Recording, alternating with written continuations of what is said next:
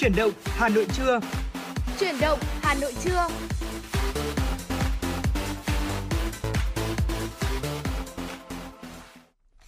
Chào đón quý vị thính giả, chúng ta cùng đến với chương trình Chuyển động Hà Nội trưa của Đài Phát thanh Truyền hình Hà Nội. Chương trình lên sóng trực tiếp từ 10 đến 12 giờ các ngày hàng tuần trên tần số FM 96 MHz. À, quý vị các bạn có thể nghe trực tuyến chương trình của chúng tôi trên trang web của đài tại địa chỉ hanoitv.vn và nghe trực tiếp các chương trình đã phát sóng ở trên hệ thống Apple Podcast của FM 96.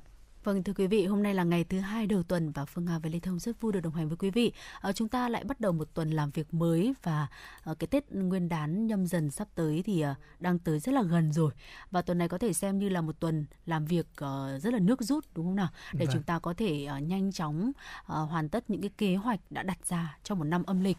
À, không biết là quý vị à, có những cái trải nghiệm công việc của mình như thế nào? Có một số người uh, có chia sẻ với tôi đấy là năm nay là năm covid. Thì uh, thực sự là công việc nó cái, cái cái cái phần khối lượng công việc nó cũng giảm tải hơn so với những năm trước. Thì ở thời điểm này là nhiều người bạn của tôi đã chia sẻ là đang đủng đỉnh sắm tết rồi. Ừ. công việc thì cũng gần hoàn tất rồi. Uh, bây giờ chỉ có mong ngóng là um, có thể là kết thúc ngay trong tuần này để có thể sớm được quay trở về với gia đình của mình thôi Vâng ạ.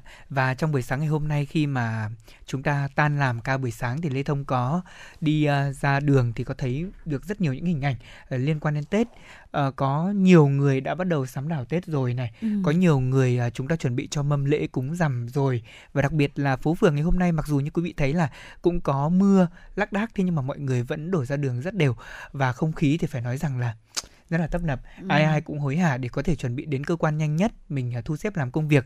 Rồi thì à, đâu đó có một vài những cô bác uh, nội trợ thì chuẩn bị uh, với những cái gánh hàng của mình và với những cái đồ mua sẵn để về có thể uh, chuẩn bị cho những cái ngày chúng ta chuẩn bị ờ, đón chào năm mới không khí trên phố phường lúc này rất là tấp nập rồi. Thế còn quý vị thì sao ạ? Gia đình của quý vị đã sắm sửa tết đến đâu rồi? Và có thêm những cảm xúc như thế nào có thể chia sẻ cùng với chúng tôi trong buổi trưa ngày hôm nay? Số hotline 024 3773 6688 cùng fanpage chính thức của chương trình truyền động Hà Nội FM 96 đã sẵn sàng để có thể nhận tin nhắn phản hồi của các thính giả. Hãy cùng kết nối với chúng tôi ngay quý vị nhé. Vâng ạ, thưa quý vị và mở đầu cho chương trình chuyển động Hà Nội trưa ngay sau đây thì chúng ta sẽ cùng ờ, đến với những thông tin đáng quan tâm đầu tiên. Thưa quý vị, Cục Quản lý Dược Bộ Y tế vừa có văn bản gửi Sở Y tế các tỉnh, thành phố, các bệnh viện, viện trực thuộc Bộ, các cơ sở sản xuất, nhập khẩu thuốc, Hội Dược học Việt Nam, Hiệp hội Doanh nghiệp Dược Việt Nam, Tổng công ty Dược Việt Nam về việc đảm bảo cung ứng thuốc phòng chống dịch bệnh và nhu cầu sử dụng thuốc trong dịp Tết Nguyên đán nhâm dần năm 2022. Văn bản cũng nêu rõ tuyệt đối không để xảy ra tình trạng khan hiếm, thiếu thuốc phục vụ công tác khám chữa bệnh cho nhân dân, đảm bảo chất lượng và giá thành hợp lý, không để xảy ra tình trạng tăng giá đột biến, chú trọng bảo đảm sẵn sàng cung ứng đủ thuốc phục vụ công tác cấp cứu, phòng chống dịch bệnh, đặc biệt là dịch Covid-19 thuốc phục vụ nhu cầu khám chữa bệnh trong dịp Tết Nguyên đán, cũng như thuốc điều trị các bệnh thường xảy ra trong mùa đông xuân như sốt xuất huyết, cúm A, tay chân miệng, sởi, rubella, tiêu chảy do virus rota, các bệnh lây truyền qua đường hô hấp, tiêu hóa. Bộ Y tế cho biết Việt Nam đã phân bổ tổng cộng là 187,6 triệu liều vaccine phòng COVID-19. Như vậy, đến nay nước ta còn khoảng 22 triệu liều chưa phân bổ. Cơ quan chuyên môn của Bộ Y tế cũng vừa phân bổ hơn 2,5 triệu liều vaccine phòng COVID-19 Spinavac, Moderna và AstraZeneca. Bộ Y tế liên tục đề nghị các địa phương khẩn trương hoàn thành việc tiêm vaccine phòng COVID-19 mũi thứ hai cho người có đủ từ 18 tuổi trở lên, không để sót, đặc biệt là người có bệnh nền, người trên 50 tuổi hoàn thành việc tiêm mũi thứ hai cho người từ 12 đến 18 tuổi trong tháng 1 này, mũi thứ ba cho người từ 18 tuổi trở lên trong quý 1 năm nay. Đặc biệt cũng lưu ý các đối tượng thường xuyên di chuyển từ 18 đến 50 tuổi và các nhóm đối tượng có nguy cơ cao về mắc bệnh. Bộ Y tế cũng cho biết là đã chủ động có kế hoạch và phương án tiêm vaccine phòng COVID-19 cho trẻ từ 5 đến 11 tuổi theo đúng khuyến cáo của Tổ chức Y tế Thế giới và của thực tiễn thế giới cũng như Việt Nam. Tổng công ty Đường sắt Việt Nam VNR vừa công bố kế hoạch chạy tăng cường các đôi tàu trên tuyến Bắc Nam phục vụ nhu cầu đi lại của người dân vào cao điểm Tết Nguyên đán nhâm dần 2022. Theo đó, tàu thống nhất Hà Nội, thành phố Hồ Chí Minh và ngược lại sẽ chạy tàu SE1 và các đôi tàu SE3, SE4, SE5, SE6, SE7, SE8 từ ngày 20 tháng 1 đến ngày 13 tháng 2. Tàu SE2 từ ngày 21 tháng 1 đến ngày 14 tháng 2 tàu SE9, SE10 từ ngày 22 tháng 1 đến ngày 29 tháng 1 và từ ngày 4 tháng 2 đến ngày 7 tháng 2. Tàu SE3 và SE4 từ nay đến hết ngày 13 tháng 2. Bên cạnh đó, công ty cổ phần vận tải đường sắt Hà Nội cũng sẽ tổ chức chạy thêm đôi tàu tăng cường NA3 4 giữa Hà Nội Vinh, nâng thành hai đôi tàu trên tuyến này dịp Tết Nguyên đán 2022 các đoàn tàu chạy tăng cường vẫn sẽ được ngành đường sắt áp dụng chính sách bán vé nguyên khoang, nguyên tòa đang được áp dụng rộng rãi trên các đoàn tàu khách trên các tuyến. Khách mua vé theo hình thức này được giảm giá vé từ 10% đến 15%, được cung cấp miễn phí suất ăn trên tàu. Thưa quý vị, tránh thanh tra của Sở Giao thông Vận tải Trần Nhật Quang cho biết, nhằm bảo đảm trật tự an toàn giao thông trong dịp Tết Nguyên đán nhâm dần 2022, thanh tra sở sẽ bố trí lực lượng chốt trực phân luồng tại 44 vị trí với tổng cộng là 116 cán bộ thanh tra viên trong mỗi ngày. Cùng với đó, thanh tra sở cũng sẽ bố trí lực lượng tại các bến xe, các tuyến đường xung quanh bến xe để tăng cường xử lý những vi phạm trong hoạt động vận tải hành khách. Đồng thời, thanh tra sở cũng chỉ đạo 34 đội thanh tra giao thông vận tải trực thuộc tăng cường kiểm tra và xử lý nghiêm những hành vi vi phạm, đặc biệt là các công trình thi công không bảo đảm các biện pháp về an toàn giao thông, làm mất vệ sinh môi trường và không hoàn trả mặt đường êm thuận. Và thưa quý vị, và tiếp theo thì chúng ta sẽ ờ, cùng ờ, đến với một giai điệu âm nhạc để thư giãn trong giây lát. Ở giai điệu của ca khúc Tự nguyện với sự thể hiện và sáng tác từ Khắc Hưng. Mời quý vị cùng lắng nghe.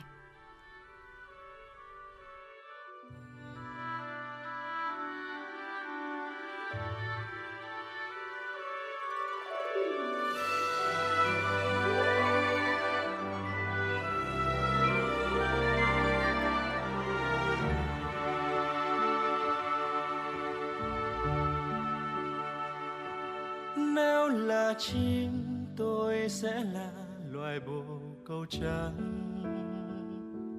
nếu là hoa, tôi sẽ là một đóa hương dương nếu là mây, tôi sẽ là một vầng mây ấm. Là người, tôi sẽ chết cho là chim tôi sẽ cất cao đôi cánh mềm. Từ nam ra ngoài bắc bao tin nối liền. Là hoa, tôi nở tình yêu ban sớm. Cùng muôn trái tim ngất ngây hòa bình. Là mây thiêu, làn gió tung bay khắp trời nhìn xưa oai hùng đó, tôi xin tiếp lời là người xin một lần khi nằm xuống. Nhìn anh em đứng lên phất cao ngọn cờ.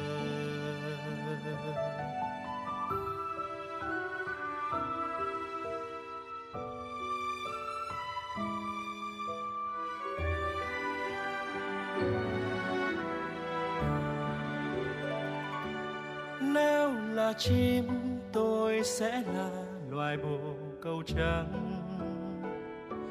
Nếu là hoa, tôi sẽ là một đóa hương dương nếu là mây, tôi sẽ là một phần mây ấm.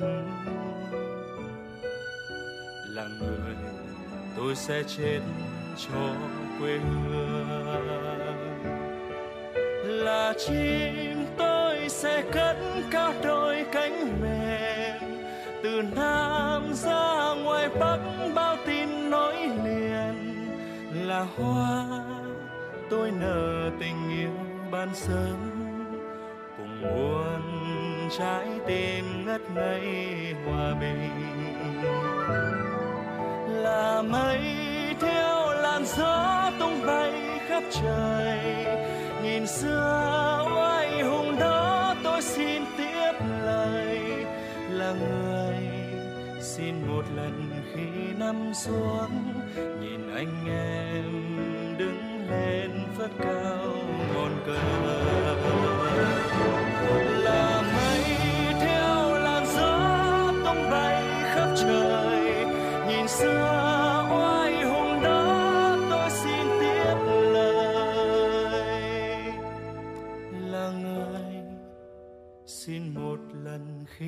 Em xuống.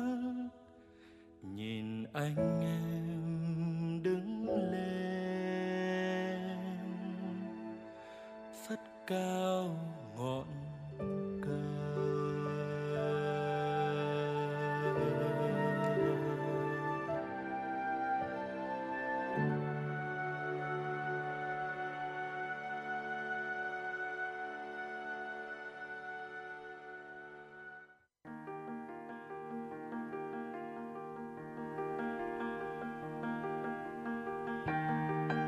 vị và các bạn đang theo dõi kênh FM 96 MHz của Đài Phát thanh Truyền hình Hà Nội. Hãy giữ sóng và tương tác với chúng tôi theo số điện thoại 024 3773 6688. FM 96 đồng hành trên mọi nẻo đường.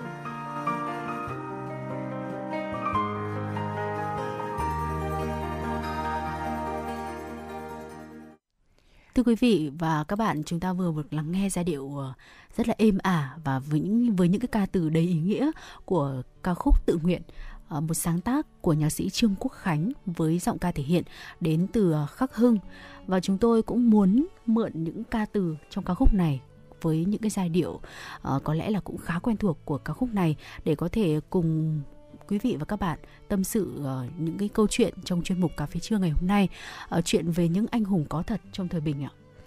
Dạ vâng, thưa quý vị và các bạn thân mến, ờ, nói đến cuộc sống của chúng ta thì phải nói đến lòng tốt. Đây là một đức tính rất đáng trân quý ạ. Và với những nhân vật có mặt trong những tác phẩm truyền thuyết hay là các chuyện đọc hàng ngày thì chúng ta rất dễ dàng là bắt gặp. Ở ngoài đời thực cũng vậy ạ, có những ông bụt và những người hùng không mang trong mình những quyền năng, thế nhưng mà họ lại có những hành động rất phi thường để giúp những người không may gặp hiểm nguy có thể thoát nạn. Và chúng ta sẽ cùng chia sẻ câu chuyện mới đây nhất mà cộng đồng mạng cũng như rất nhiều người dân quan tâm. Đó là liên quan đến à, một vụ cháy ở thủ đô Hà Nội. À, theo thông tin mà quý vị cũng biết đó là vào khoảng 12 giờ 35 phút ngày 12 tháng 1 thì hỏa hoạn xảy ra tại một ngôi nhà trong ngõ số 51 phố Lương Khánh Thiện, phường Tương Mai, quận Hoàng Mai. Ở thời điểm xảy ra cháy thì bé gái tên là Vũ Hải Y, sinh năm 2007, mắc kẹt ở trên tầng tum và anh Trung Văn Nam sinh năm 1988 quê tại Nông Cống Thanh Hóa đã phát hiện nhà hàng xóm bị cháy dữ dội. Ờ, như một bản năng anh Nam hỗ trợ mọi người dập lửa. Tại thời điểm trên, ngôi nhà hai tầng một tum đang cháy dữ dội tại tầng tum. Khi anh Nam vừa tiếp cận được hiện trường vụ cháy thì nghe thấy tiếng kêu cứu của cháu Vũ Hải Y. Do tầng tum được quây kín bởi tôn, song sắt nên anh Nam buộc phải dùng chân đạp bung song sắt. Đưa được bé gái ra ngoài an toàn, anh Nam hết sức vui mừng. Anh cho biết thời điểm đó mình không nghĩ gì đến nguy hiểm cả, chỉ nghĩ cách làm sao để dập được lửa, cứu được người. Và ngay bây giờ thì chúng tôi muốn mời quý vị thính giả lắng nghe chia sẻ của anh Nam với phóng viên Đài Phát thanh Truyền hình Hà Nội. Lửa nó nghi ngút ở trong đấy rồi.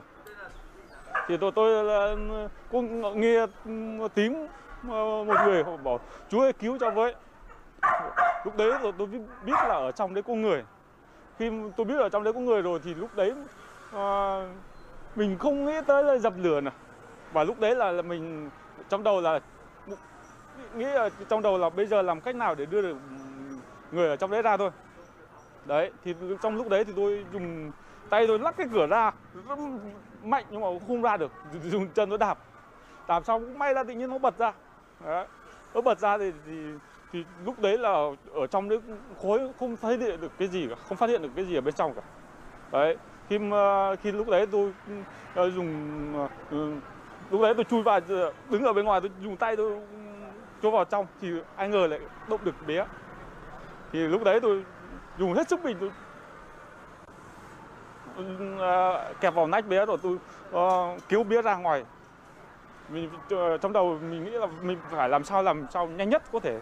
Nếu mà mình chậm một vài giây thì chắc chắn là không có gì được cứu được bé vâng, khi tôi kéo kéo bé ra được tới à, tới uh, ngoài an toàn thì lúc đấy bé cứ kêu là chú ơi cứu em cháu với em cháu ở tầng 2 dạ, trong khi đấy là, là bên lực lượng phòng cháy chữa cháy à, họ tới họ tới thì họ dùng vòi nước họ xịt thì ờ, lúc đấy tôi biết vào hỗ trợ bên phòng cháy chữa cháy.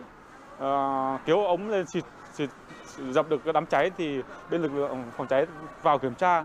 À, bảo là ở bên trong không còn ai cả, không phát hiện được ừ, người ở trong. Thì lúc đấy tôi cảm thấy thấy nó, nó, nó cảm thấy nó thoải mái hẳn ra. Xong khi đấy thì bên phòng cháy chữa cháy mà, mà, mà, mà bắt đầu đưa bé xuống không chỉ có anh Nam, anh Dương Ngọc Vũ cùng chú tại phường Tương Mai cũng đã hỗ trợ rất đắc lực trong việc cứu cháu bé ra khỏi khu vực nguy hiểm. Mời các quý vị tính giả cùng lắng nghe thêm chia sẻ từ anh Vũ với phóng viên. Lửa nó cứ bùng to lên, thì bắt đầu nó mới lan lên tầng 3. Thì bắt đầu bọn em ờ, nghe người dân bảo là còn một cháu bé trên tầng 3 nữa. Thì là bắt đầu bọn em mới tìm cách để đưa anh Nam lên tầng 3 để phá cái cửa sổ kia ra. Thì bắt đầu anh Nam lên được thì bắt đầu bọn em mới uh, ném đồ lên lên trên để anh Nam phá được cái cửa sổ. Thì ờ, một lúc sau anh Nam phá được cửa xong mới đưa được cháu ra. Lúc ờ, anh Nam đưa ra thì bắt đầu em chạy lên trên mái, em ờ, phụ anh Nam một tay á. Thì bắt đầu cháu người bắt đầu bị bỏng hết rồi. Với cả nghe, thấy khó thở rồi. Thì bắt đầu em mới gọi người ở dưới đưa nước lên để cho cháu nó uống cho nó, gọi là, tỉnh táo lại một tí. Dạ vâng thưa quý vị, đó là những chia sẻ mà phóng viên của Đài Phát thanh Truyền hình Hà Nội cũng ghi nhận được ngay tại hiện trường sau khi mà vụ cháy xảy ra. Và thưa quý vị và các bạn thân mến, có thể nói là trước những việc làm vô cùng dũng cảm của hai anh thì vào sáng ngày 14 tháng 1 vừa qua, Chủ tịch Ủy ban dân thành phố Chu Ngọc Anh đã ký quyết định số 174 về việc khen thưởng thành tích đột xuất cho cá nhân có hành động dũng cảm trong vấn đề chữa cháy và cứu người. Bên cạnh đó thì à, Chủ tịch nước Nguyễn Xuân Phúc cũng đã gửi thư cho anh Trung Văn Nam, người đã cứu cháu bé trong đám cháy mới xảy ra tại Hà Nội. Vào ngày 15 tháng 1 vừa qua thì ông Đào Xuân Yên, Ủy viên Ban Thường vụ, trưởng ban tuyên giáo tỉnh ủy Thanh Hóa cũng đã trao bằng khen của Chủ tịch Ủy ban dân tỉnh này cho anh Trung Văn Nam ở xã Thăng Long, huyện Nông Cống đã có hành động dũng cảm cứu người. À, như vậy là chúng ta có thể thấy được rằng là trong cuộc sống này đúng là có rất nhiều những điều phi thường đúng không ạ? Có ừ. rất nhiều những người hùng mà ở đó thì họ không giống như là những ông bụt hay là những Spider-Man mà chúng ta vẫn hay xem trên truyền hình đâu ạ mà đó là những người bằng da bằng thịt thực sự và họ thấy hiểm nguy thì sẽ ngay lập tức ứng cứu chúng tôi cũng còn nhớ là có rất nhiều những vụ việc cách đây à, cũng à, khoảng tầm 6 à, 7 tháng đúng không Phương Nga? Vâng thì ạ. chúng ta cũng có một câu chuyện tương tự như vậy nói về cái vấn đề là uh, một trong số những người hùng của chúng ta đó là anh Mạnh đúng không ạ? Vâng. vâng. Anh đã cứu cháu bé rơi từ tầng 12 xuống thì phải. Vâng ạ, đúng rồi, anh Nguyễn Ngọc Mạnh ở Đông Anh, Hà Nội thì à, đã rất là dũng cảm và thực sự là cái hành động mà anh đi chia sẻ làm vào cái thời điểm đó để có thể cứu cháu bé, à, leo lên cái mái tôn và cứu cháu bé rơi từ tầng 12 xuống. Ừ. Nó là xuất xuất phát từ bản năng của mình thôi, xuất phát từ bản năng trong cái thời khắc nó chỉ thời gian rất là ngắn thôi tích tắc là rất là muốn cứu được cháu bé đó và để cho cháu bé không gặp về nguy hiểm về tính mạng ừ, không có nhiều thời gian để mà có thể kịp suy nghĩ nhiều rằng là mình ừ, có nên làm cái việc đó không và liệu làm cái đó thì nó có ảnh hưởng đến tính mạng của mình hay không mà chỉ là trong cái thời gian rất là ngắn và bằng mọi cách là muốn cứu mạng được cháu bé uh, ừ. thoát khỏi hiểm nguy và rơi vào đạt được cái sự an toàn trong cái thời điểm đó mà thôi. Thì thực sự đó là những cái câu chuyện nó là những cái điểm sáng. Đúng rồi. nó nó nổi lên trong năm vừa rồi mà chúng ta có thể nhìn thấy ngay lập tức và thực sự là cần phải ghi nhận những cái cái cái cái cống hiến của những người hùng uh, bất chợt xuất hiện trong cuộc sống của chúng ta như vậy và thấy yêu hơn cuộc sống này uh, thấy cảm thấy là nó có những cái năng lượng tích cực từ họ truyền tới cho chúng ta. Uh, bên cạnh rất là nhiều những cái điều những cái khó khăn khác mà chúng ta vẫn nhìn thấy hàng ngày vâng ạ. Uh, tôi cũng rất đồng quan điểm với Vương Nga khi mà nói đến là uh, những cái ừ, chất liệu trong cuộc sống có thể gọi đây là những chất liệu rất đẹp để cuộc ừ. sống của chúng ta trở nên màu sắc hơn, có những điểm sáng hơn và con người cũng có thêm những lòng tin về lòng tốt trong cuộc sống này và lòng tốt trong cuộc sống này có thể còn đến từ những điều rất nhỏ nhoi hàng ngày mà quý vị có thể chứng kiến.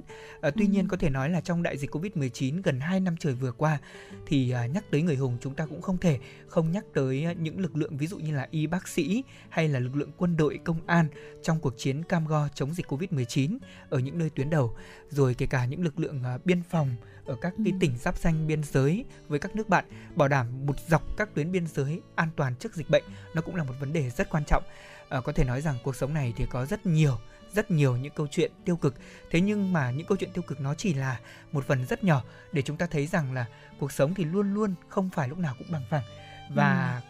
có lại thêm những người hùng bằng đời thực như thế này để chúng ta tin rằng phép màu trong cuộc sống vẫn xảy đến và đặc biệt là người với người mà đúng không ạ như chị Công Sơn đã nói rồi người với người thì sống để yêu nhau. Ừ. chúng ta hãy tin tưởng vào điều này. Và chúng tôi mong rằng là cà phê trưa ngày hôm nay một nét chấm phá nhẹ nhàng để quý vị thấy rằng là cuộc sống của chúng ta trong những ngày cuối năm dù có hối hả tất bật thế nhưng mà đâu đó thì vẫn có những nhịp để chúng ta tin tưởng và uh, hy vọng một năm 2022 sắp tới với thật nhiều những uh, điều tuyệt vời. Còn bây giờ hãy cùng để âm nhạc sẽ là món quà mà chúng tôi lên tiếng dành tặng cho các thính giả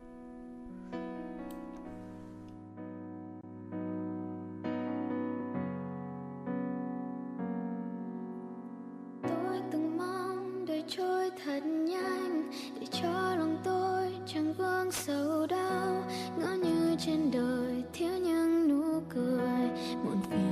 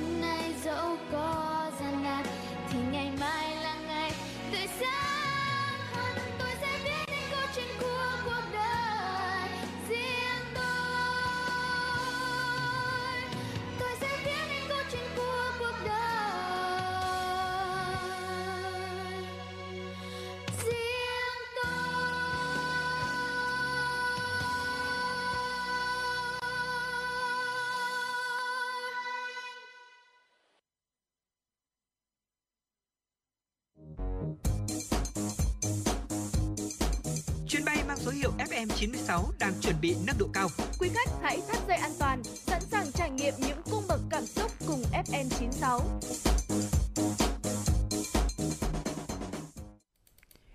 Dạ vâng thưa quý vị và các bạn thân mến, bây giờ sẽ là khung à, thời gian tiếp theo cho chuyên mục ký ức thanh xuân của chúng ta.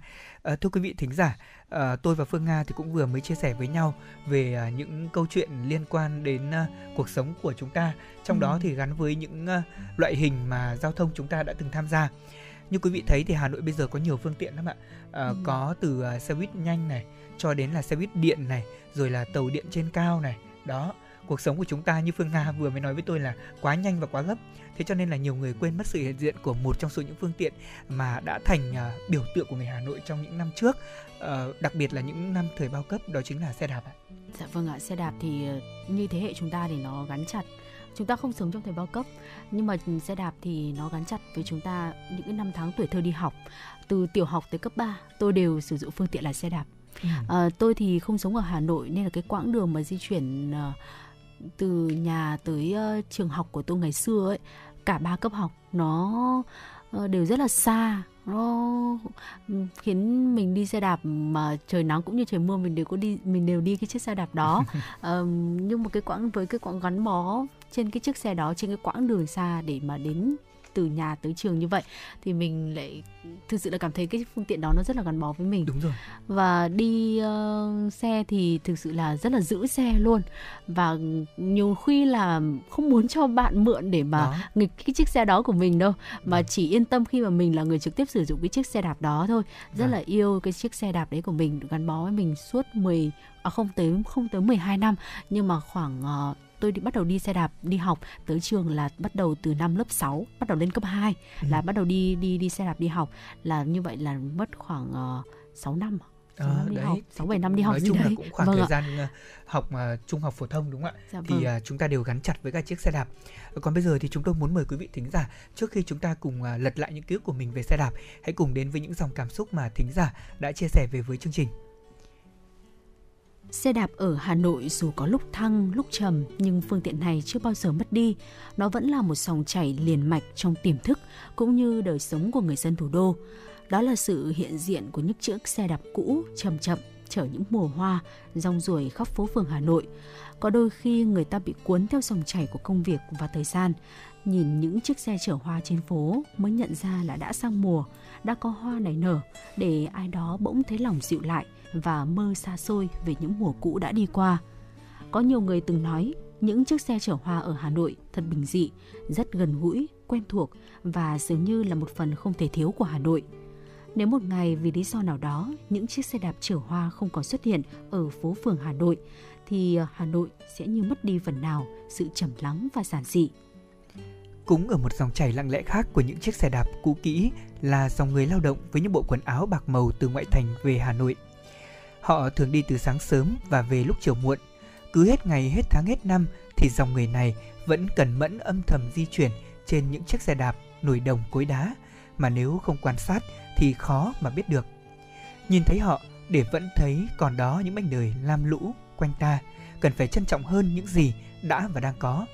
Và những giọt mồ hôi dù có ướt đẫm trên váy áo, thế nhưng nét mặt dạng người hối hả đạp nhanh về với tổ ấm của mình để thấy yêu hơn những nét đẹp bình dị, giản đơn của người lao động. Trên những con đường Hà Nội, nhiều người còn có thể bắt gặp một vẻ đẹp khác của xe đạp bên các cô các chị công nhân vệ sinh môi trường.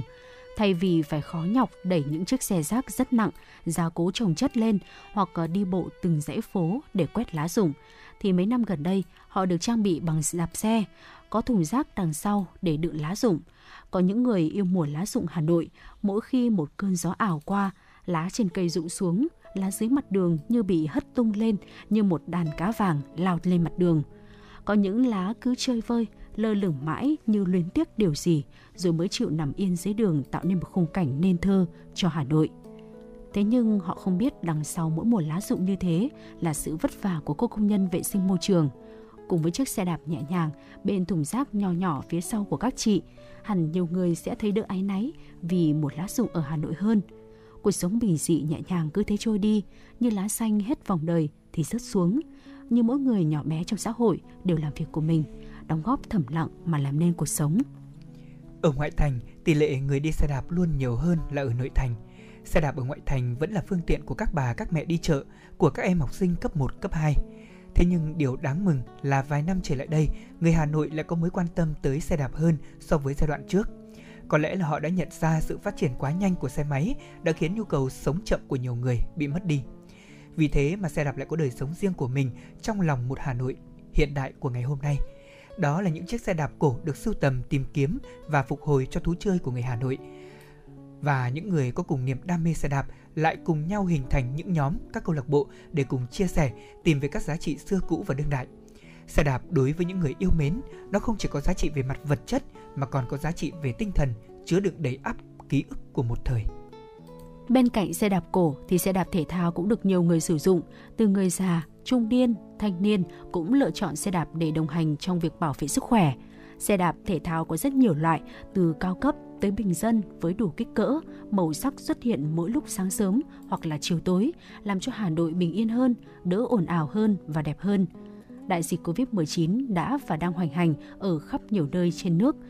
Nhưng một lần nữa, vấn đề bảo vệ sức khỏe của riêng mỗi người, bảo vệ môi trường, môi trường sống chung lại được nhiều người đặt ra và suy nghĩ nhiều hơn. Nếu không tự bảo vệ sức khỏe và môi trường thì nguy cơ về dịch bệnh, thiên tai luôn có cơ hội bùng phát – bởi vậy, sống chậm hơn, trân quý sức khỏe và môi trường sống cần phải được thực hiện ngay bằng những việc hàng ngày mà ai cũng có thể làm được, bắt đầu từ chiếc xe đạp nhỏ bé. Và thưa quý vị, hiện nay thì Hà Nội có một con đường dành cho người đi bộ và đi xe đạp dài 4 km ở bên cạnh sông Tô Lịch, tức là đoạn qua đường Láng đấy ạ. Ở ờ, thế nhưng mà dường như là hiệu quả của con đường này thì theo nhiều người dân chia sẻ là vẫn chưa được như kỳ vọng bởi nhiều yếu tố như là một số xe máy thì có lấn chiếm, môi trường xung quanh thì chưa được phù hợp. Vì vậy mà nhiều người kỳ vọng Hà Nội sẽ có nhiều con đường dành riêng cho xe đạp hơn. À, và nếu có được những con đường như thế này thì chắc chắn là những người yêu xe đạp cũng như là tình yêu xe đạp cũng sẽ được nhân lên, từ đó trở thành một nét đẹp văn hóa của một đô thị văn minh như là thủ đô Hà Nội của chúng ta và chúng tôi cũng có ghi nhận được một số chia sẻ đến từ một số quý vị thính giả.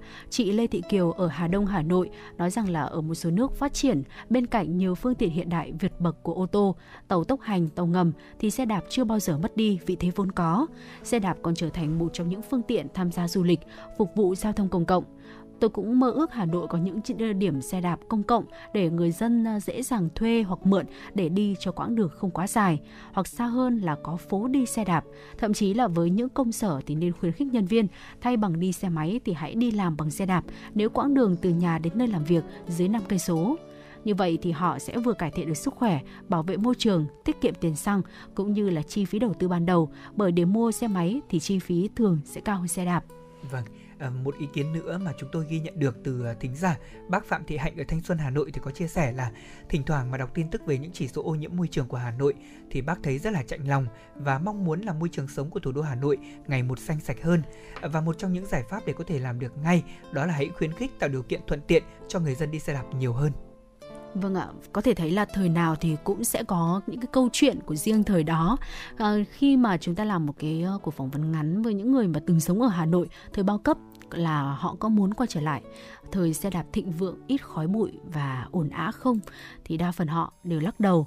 Ừ, đời sống của chúng ta thì ngày một phát triển, hà nội cũng cần phải bắt kịp với cái sự phát triển đó và chúng ta cũng có thể thấy được là xe đạp nó đã thay đổi dần từ một phương tiện để tham gia giao thông thì nó đã biến đổi dần thành một thú chơi dành cho những người mà đam mê sưu tập xe đạp cổ hay là cũng biến đổi thành một cái uh, phương tiện một cái cách thức để mà người dân chúng ta có thể thể thao riêng với nó và uh, bảo vệ cũng như là nâng cao sức khỏe của bản thân trong cái uh, bối cảnh dịch Covid-19 như thế này. Uh, nó đã thay đổi và bắt kịp dần hơn với xu thế.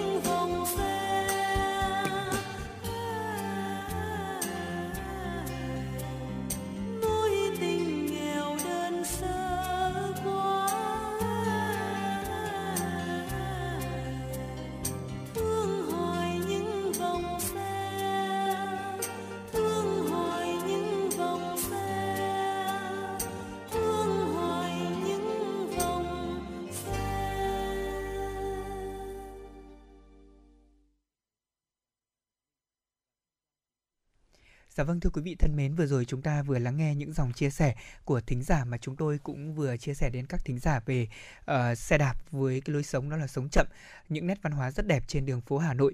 Và có thể nói rằng là ca khúc vừa rồi xe đạp ơi qua tiếng hát của Phương Thảo mà chúng tôi gửi đến quý vị chắc chắn cũng đánh thức nhiều những ờ, cảm xúc của các thính giả về một ca khúc cũng đã gắn bó rất lâu với cả là ngọc sĩ à, với với cả là ca sĩ Ngọc Lễ uh, Phương Nga này không biết là đối với những cái ký ức về xe đạp thì Phương Nga đã chia sẻ rồi đó là ừ. thời học sinh thì gần như là tôi hay Phương Nga cũng đều gắn bó với cả xe đạp rất là nhiều rồi ừ. thế nhưng mà kể từ khi mà ví dụ như là bắt đầu từ thời sinh viên đi mình ừ. ra ngoài này mình học thì tôi lại không có được đi xe đạp nữa À, thay vào đó tôi lại đi xe buýt nhiều hơn.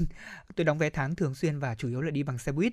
À, lúc đó tôi cũng băn khoăn lắm, cũng dự định là mình hay sẽ xin tiền bố mẹ để mua một chiếc xe đạp ở ngoài này để có thể đi. Thế nhưng mà phố phường Hà Nội đường xá đông đúc, thời điểm đó ừ. tôi mới ra tôi bị choáng ngợp ấy. Ừ. Thế còn không biết là Nga thì thế nào? Nga thì uh, trong những năm tháng sinh viên mình đi lại chủ yếu bằng phương tiện gì? Tôi thì cũng giống như anh Lê Thông thôi một thời ừ. điểm mới ờ, đầu lên trên Hà Nội này học đại học thì mình cũng lựa chọn xe buýt là cái phương tiện di chuyển của mình nó vừa an toàn mà nó cũng giúp mình có thể dần dần thích nghi với cái đường phố Hà Nội Ừ, sau này thì dần dần là chuyển sang là đi bằng phương tiện cá nhân ờ, nhưng mà không đi xe đạp mà đi xe máy để có thể bắt kịp với cái tốc độ công việc. Chứ thú thực là ở đường phố Hà Nội ờ, cái khoảng cách di chuyển của chúng ta thường nó khá là xa. Nên nếu như mà để mà đi xe đạp thì nó sẽ khó để có thể đáp ứng được với cái nhịp độ công việc của mình. Ừ, nhưng mà khi mà quay trở về ờ, quê thăm bố mẹ về nhà mình thì ờ, tôi lại lựa chọn xe đạp là phương tiện di chuyển nha ừ. à, buổi tối đặc biệt là buổi tối thì tôi với bố tôi đấy là hay là đôi bạn ở trên đường à. trở thành một đôi bạn đi xe đạp song song ở trên đường vừa tâm sự vừa nói chuyện và cũng là một cái um, hình thức để có thể thể thao nâng cao sức khỏe đấy đúng rồi à, một trong số những câu chuyện mà phương nga chia sẻ tôi cảm thấy rất là ấm áp đấy ạ. Ừ. đúng là uh, ví dụ như là khi mà về nhà được uh, cùng tham gia những hoạt động uh, cùng với gia đình của mình nhất là đạp xe cùng với cả bố mẹ hay những người thân của mình thì rất là vui. Lâu lắm rồi tôi không có cảm giác đó. Ừ. tôi chỉ nhớ là đối với tôi thì xe đạp gắn với cả ông ngoại nhiều nhất. Tại vì uh, ngày tôi còn nhỏ thì ông ngoại là người hay đèo tôi đi chơi nhất. Ngày đó thì cái xe là tôi không biết gọi tên chính xác là như thế nào. Không biết cái loại xe đấy là gì. uh, nó không phải là xe như bây giờ đâu ạ. Nó không phải là xe uh, xe đạp mini nhật như bây giờ đâu. Ừ. mà nó là một loại xe mà phải nói rằng là phải dùng uh, cái chân của mình phải rất là dài thì mới có thể là lái lên xe được. Cháu ngồi đằng sau thì chỉ ôm mông thôi chứ còn cũng không thể nào mà tôi nghĩ là đến lúc tôi lớn tôi tập xe tôi cũng không tập được cái loại xe đó giống như ông của ừ. mình. Thế nhưng mà với những cái chuyến được ông cho đi chơi như vậy thì tôi nhớ rất là nhiều. Tại vì nhà tôi thời điểm đó đi xuống đến thành phố là rất là xa. Hai ông cháu đạp xe đạp xuống phố chỉ để là đi ăn cỗ thôi đấy ừ. và ông thì uh, bảo là vì là tôi được nhiều điểm 10 trong tuần đó thế nên là đã thưởng bằng việc là ừ. sẽ cho đi xuống thành phố ăn cỗ cùng với ông ừ. cả chuyến xe hai ông cháu tiếu tít từ lúc đi đến lúc về và đó có lẽ cũng là lần duy nhất mà tôi được ngồi xe của ông uh, sau cùng vâng ừ. có thể nói rằng xe đạp nó không chỉ là gắn với cả là những hoạt động thường ngày của chúng ta mà đúng như người ta nói nó gắn với cả những ký ức và những người thân yêu của chúng ta nữa. Chính vì thế mà chúng ta rất trân trọng. Còn quay trở lại với câu chuyện về thời học sinh sinh viên thì có thể nói rằng là uh, đối với thời học sinh sinh viên thì tôi thấy là những mối tình trên các chuyến xe đạp nó cũng rất là nhiều đấy ạ. Ừ. những mối tình gà bông đúng không? đúng rồi. Gọi gà bông thật là dễ thương tại vì là um, lớp tôi thì có đến phải tầm thời điểm đó là bốn đôi và ừ. cứ tan học là cứ thấy là các đôi sẽ cùng đi xe với nhau. Ừ. thế thì bạn nữ ấy sẽ ngồi đằng sau xe và đạp. Đấy. À, đạp, à, bạn nữ lên đạp, trên đạp ừ, với lên trên. ừ, đạp với lên trên cùng với bạn nam. Và bạn nữ thì tay sẽ choàng ra để có thể ôm bạn nam. À, những hình ảnh đó nó rất là đẹp rất là đáng nhớ thế nhưng cũng tiếc giống phương hà là tôi không có mối tình nào như vậy. Đấy tôi chỉ thấy là bạn bè của mình có thôi. Thế còn các thính giả thì sao ạ? Quý vị có mối tình nào gắn với cả xe đạp có thể chia sẻ cùng với chương trình?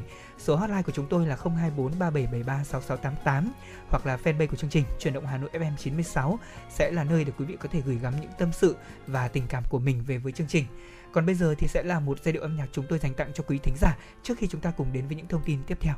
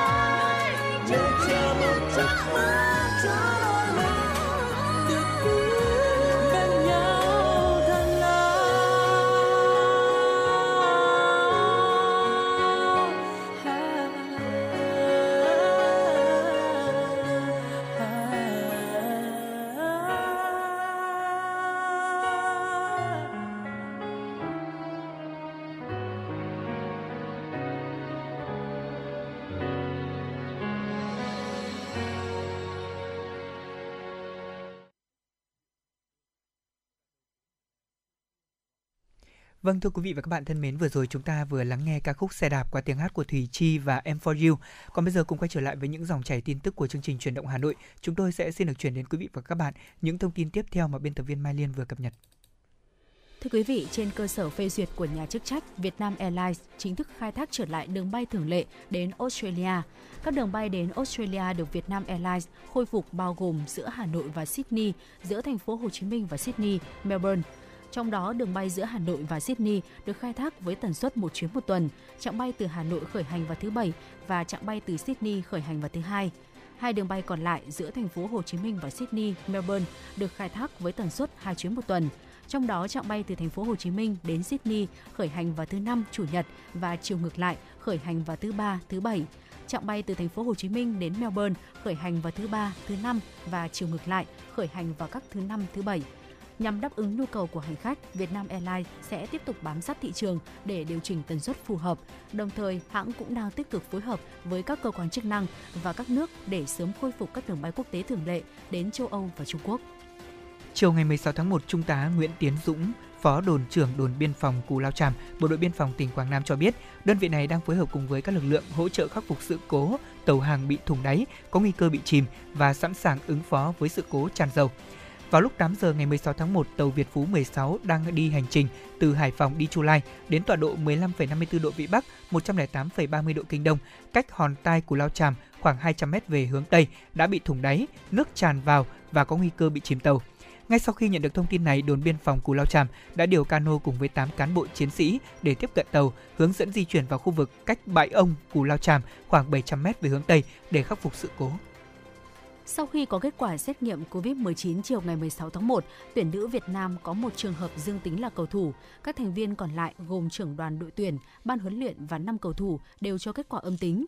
Số ca mắc COVID-19 tới lúc này của tuyển nữ Việt Nam đã là 16 thành viên, bao gồm 14 cầu thủ và 2 bác sĩ. 5 tuyển thủ nữ Việt Nam có thể ra sân tập và sinh hoạt bình thường, cầu thủ mắc Covid-19 phải cách ly theo quy định.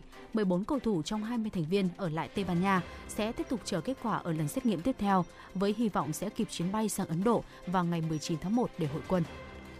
Chương trình Mùa Xuân Côn Đảo sẽ được diễn ra vào ngày 16 tháng 1 tại thị trấn huyện Côn Đảo, tỉnh Bà Rịa Vũng Tàu, đã cho tặng thiết bị y tế và quà cho các gia đình cách mạng, gia đình chính sách, các cựu tù tôn Côn Đảo, lực lượng tuyến đầu phòng chống dịch bệnh COVID-19 và học bổng cho học sinh có hoàn cảnh khó khăn trên địa bàn.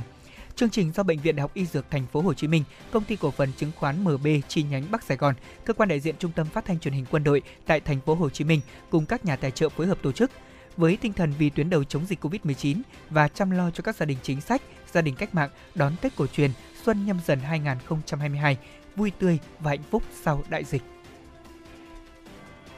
Thưa quý vị, chúng ta sẽ cùng nhau tiếp tục đến với ờ, những giai điệu âm nhạc để cùng thư giãn trong giây lát. Mời quý vị cùng lắng nghe và thưởng thức.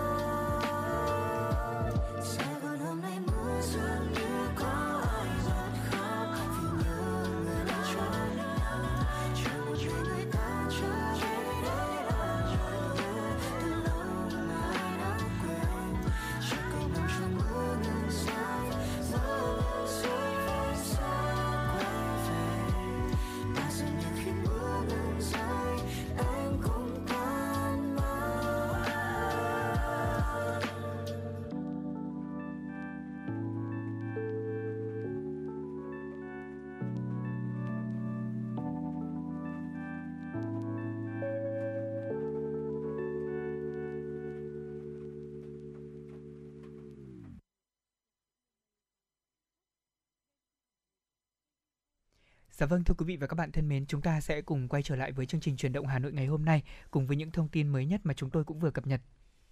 Thưa quý vị, ngày 16 tháng 1, chương trình Chủ nhật đỏ lần thứ 14 năm 2022 do báo Tiền Phong phối hợp với Ủy ban An toàn giao thông quốc gia, Viện Huyết học Truyền máu Trung ương tổ chức đã khai mạc tại Học viện Cảnh sát Nhân dân.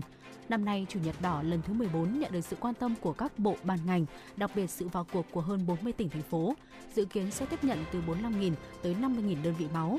Dù chưa chính thức khai mạc, nhưng từ tháng 11 năm 2021 đến nay, các điểm hiến máu của Chủ nhật đỏ tại 14 địa phương đã tiếp nhận gần 9.000 đơn vị máu. Phát biểu tại buổi lễ, Thứ trưởng Bộ Y tế Đỗ Xuân Tuyên bày tỏ sự cảm phục những người vừa hiến máu, vừa vận động người khác hiến máu. Theo Thứ trưởng Đỗ Xuân Tuyên, hiện nay nhu cầu tiếp nhận máu ngày càng gia tăng. Vì vậy, sự kiện hiến máu Chủ nhật đỏ đã góp phần rất ý nghĩa cùng ngành y tế chăm sóc sức khỏe, điều trị cho người bệnh dịp trước, trong và sau Tết Nguyên đán. Thưa quý vị và các bạn, ngày 16 tháng 1, Công an quận Hà Đông cho biết đang tạm giữ hình sự đối với hai vợ chồng anh Nhữ Anh Hoàng, sinh năm 1991 và Nguyễn Thị Hà, sinh năm 1990, trú tại phường Mỹ Đình 1, quận Nam Từ Liêm, Hà Nội để điều tra về hành vi làm và mua bán giấy khám sức khỏe giả. Tại cơ quan công an thì Nhữ Anh Hoàng và Nguyễn Thị Hà đã khai nhận là khoảng tháng 3 năm 2021 bắt đầu nhận dấu giả của bệnh viện xây dựng, bệnh viện đa khoa Hà Đông cùng các con dấu chức danh của bác sĩ để làm và bán giấy sức khỏe giả cho người có nick Zalo Thảo với mục đích hưởng lợi là 20.000 đồng một tờ. Căn cứ tài liệu thu thập thì công an quận Hà Đông đã ra lệnh khám xét khẩn cấp nơi ở của vợ chồng Nhữ Anh Hoàng. Kết quả đã thu giữ được 61 tờ giấy khám sức khỏe có ảnh và dấu tròn của bệnh viện đa khoa Hà Đông nghi là giả, một máy tính sách tay, một máy in màu. Qua trưng cầu giám định tăng vật thu giữ, cơ quan cảnh sát điều tra xác định toàn bộ giấy khám sức khỏe trên hoàn toàn là giả. Vụ án này đang được tiếp tục được công an quận Hà Đông điều tra mở rộng.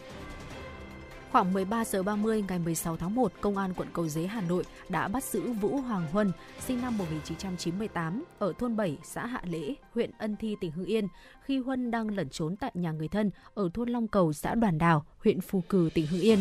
Trước đó khoảng 20 giờ ngày 15 tháng 1, anh DVH sinh năm 1984 ở xã Lạc Hồng, huyện Văn Lâm, Hưng Yên được đối tượng Vũ Hoàng Huân thuê chở bằng ô tô từ nhà lên Hà Nội. Khi anh H chở Huân đến khu vực phố Đỗ Quang, phường Trung Hòa, Xin lỗi quý vị, phường Trung Hòa, quận Cầu Giấy thì Huân bảo dừng xe và hỏi hết bao nhiêu tiền. Người lái xe taxi đang chờ nhận tiền thì bất ngờ bị Huân chém vào cổ bên phải. Anh này quay lại thấy Huân cầm dao nên đã giằng co với Huân, đồng thời hô cướp khiến Huân sợ bỏ chạy vào một con ngõ ở trên phố Đỗ Quang tẩu thoát. Ngay trên uh, ngay khi mà tiếp nhận được thông tin thì lực lượng cảnh sát 113 công an quận Cầu Giấy đã có mặt tại hiện trường xảy ra vụ án, kịp thời đưa nạn nhân vào bệnh viện giao thông vận tải để sơ cứu. Chưa đầy 24 tiếng sau khi gây án, đối tượng Vũ Hoàng Huân đã bị bắt giữ khi đang lẩn trốn tại nhà người thân. Tổ chức Y tế Thế giới WHO mới đây đã phê duyệt thêm hai phương án điều trị COVID-19 giúp bổ sung công cụ cùng với các loại vaccine hiện nay để ngăn ngừa các ca bệnh nặng và tử vong. Hai phương pháp điều trị này gồm thuốc sử dụng điều trị viêm khớp có thành phần là paciquitinin và sử dụng kháng thể tổng hợp corticosteroid các chuyên gia của WHO cũng cho biết thành phần baricitinin được sử dụng cùng với corticosteroid có khả năng làm tăng tỷ lệ sống sót và giảm nhu cầu phải sử dụng máy thở ở bệnh nhân mắc COVID-19 thể nặng và nguy kịch. Tổ chức Y tế Thế giới cũng khuyến nghị sử dụng kháng thể tổng hợp corticosteroid cho người mắc COVID-19 không nghiêm trọng, thế nhưng có nguy cơ nhập viện cao như là người già, người bị suy giảm miễn dịch hoặc là người có bệnh lý nền. Và đó là một số những thông tin mà chúng tôi vừa cập nhật cho quý thính giả. Bây giờ thì trước khi đến với những thông tin thời sự, chúng tôi mời quý vị và các bạn chúng ta sẽ cùng lắng nghe một giai điệu âm nhạc.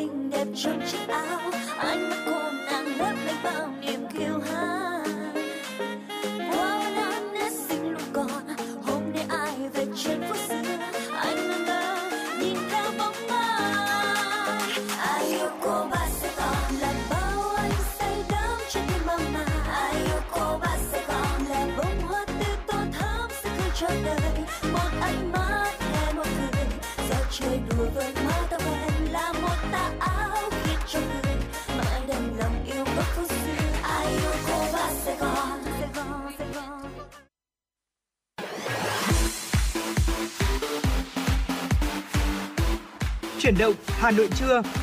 Chuyển động Hà Nội trưa.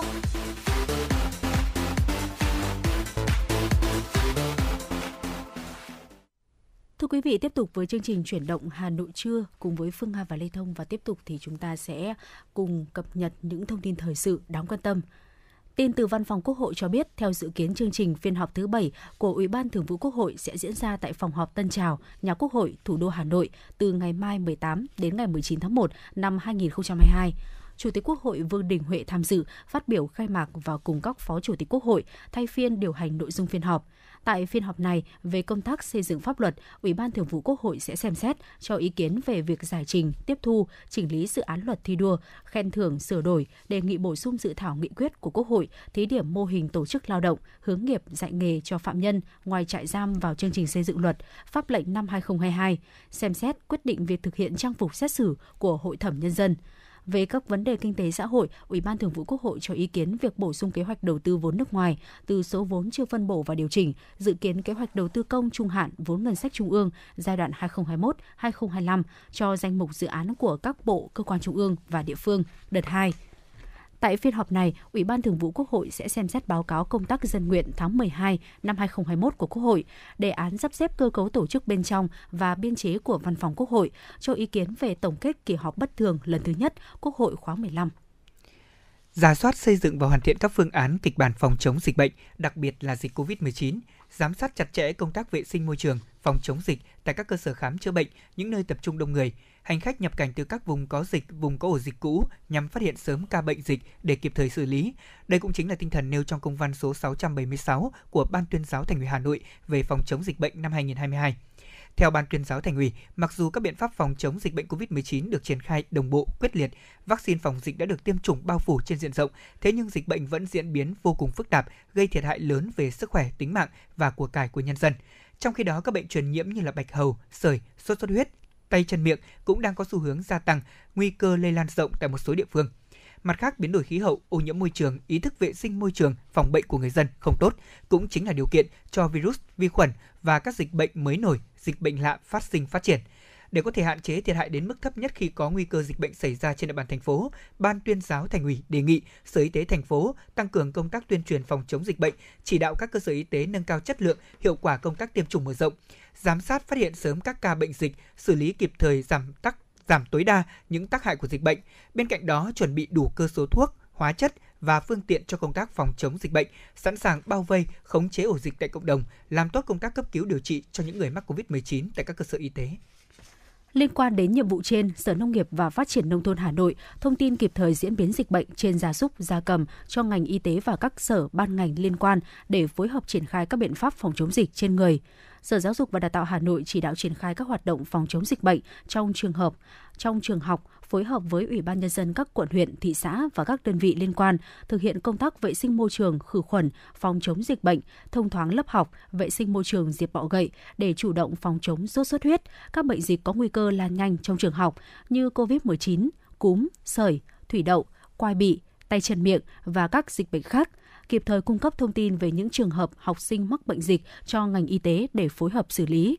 Ban tuyên giáo thành ủy đề nghị Ban tuyên giáo các quận huyện thị ủy, Đảng ủy khối trực thuộc Ủy ban Mặt trận Tổ quốc Việt Nam thành phố và các tổ chức chính trị xã hội thành phố triển khai các chiến dịch tổng vệ sinh môi trường cơ quan, nơi công cộng, khu dân cư và tại mỗi gia đình bảo đảm môi trường sạch đẹp để dịch bệnh không có điều kiện phát sinh, phát triển.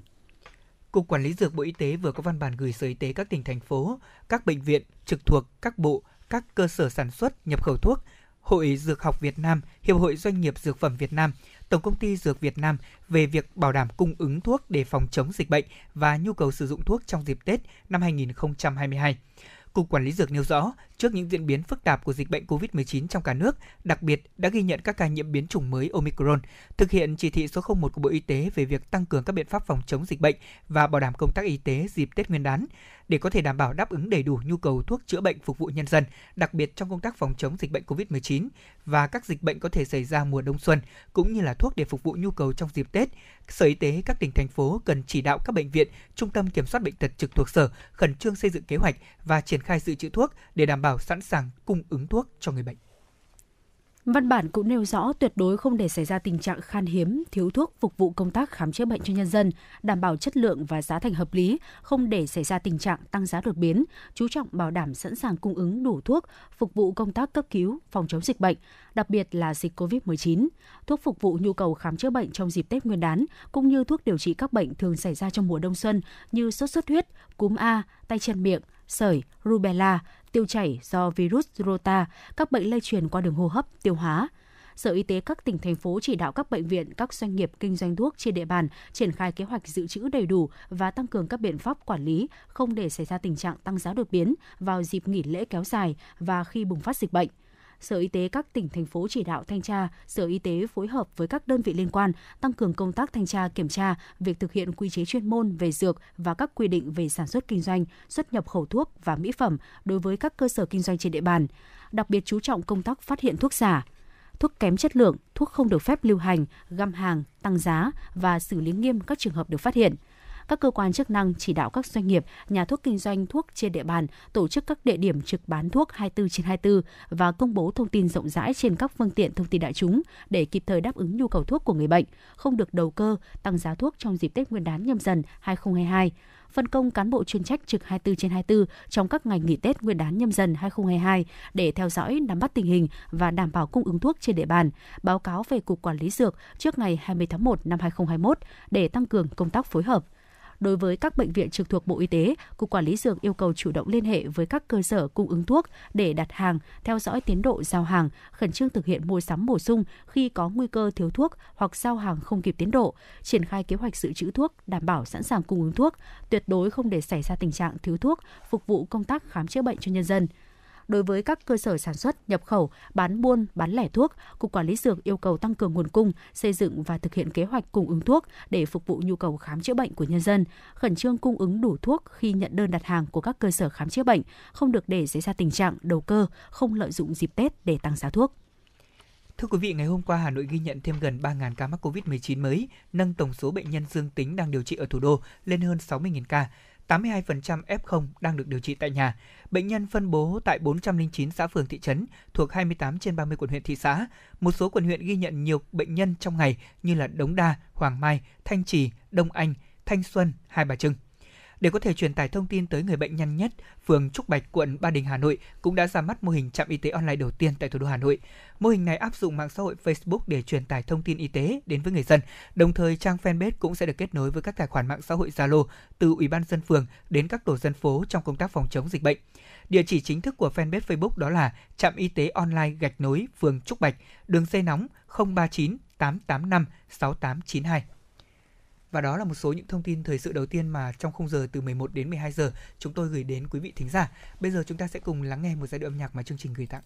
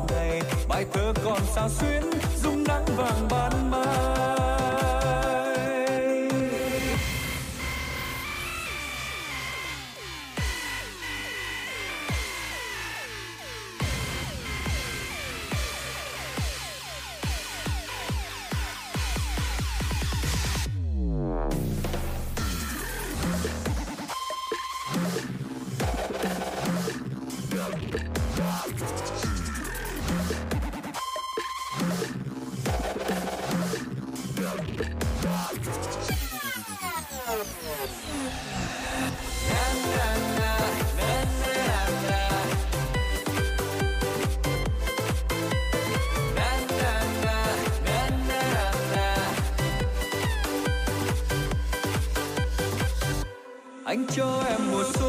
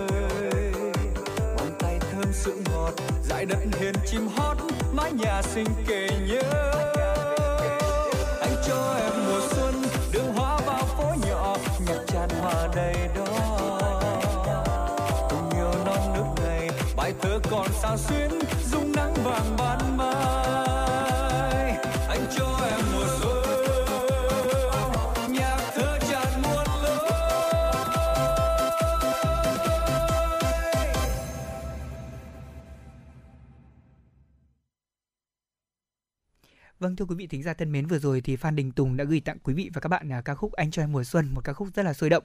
Còn bây giờ chúng ta sẽ cùng quay trở lại à, với chương trình ngày hôm nay cùng với một chuyên mục mà Lê Thông nghĩ rằng là cũng rất là hợp trong thời điểm này để quý vị thính giả uh, những người mà chúng ta quan tâm yêu thích việc mua sắm thì có thể cân nhắc ở chuyên mục tiêu dùng thông minh ngày hôm nay thì chúng ta sẽ cùng lựa chọn một trong số những chủ đề mà khá là thú vị đó ừ. chính là vấn đề là uh, những mẹo vặt cần thiết để chúng ta có thể biết chắc là mình mua tivi online mà vẫn không bị mất tiền oan ạ.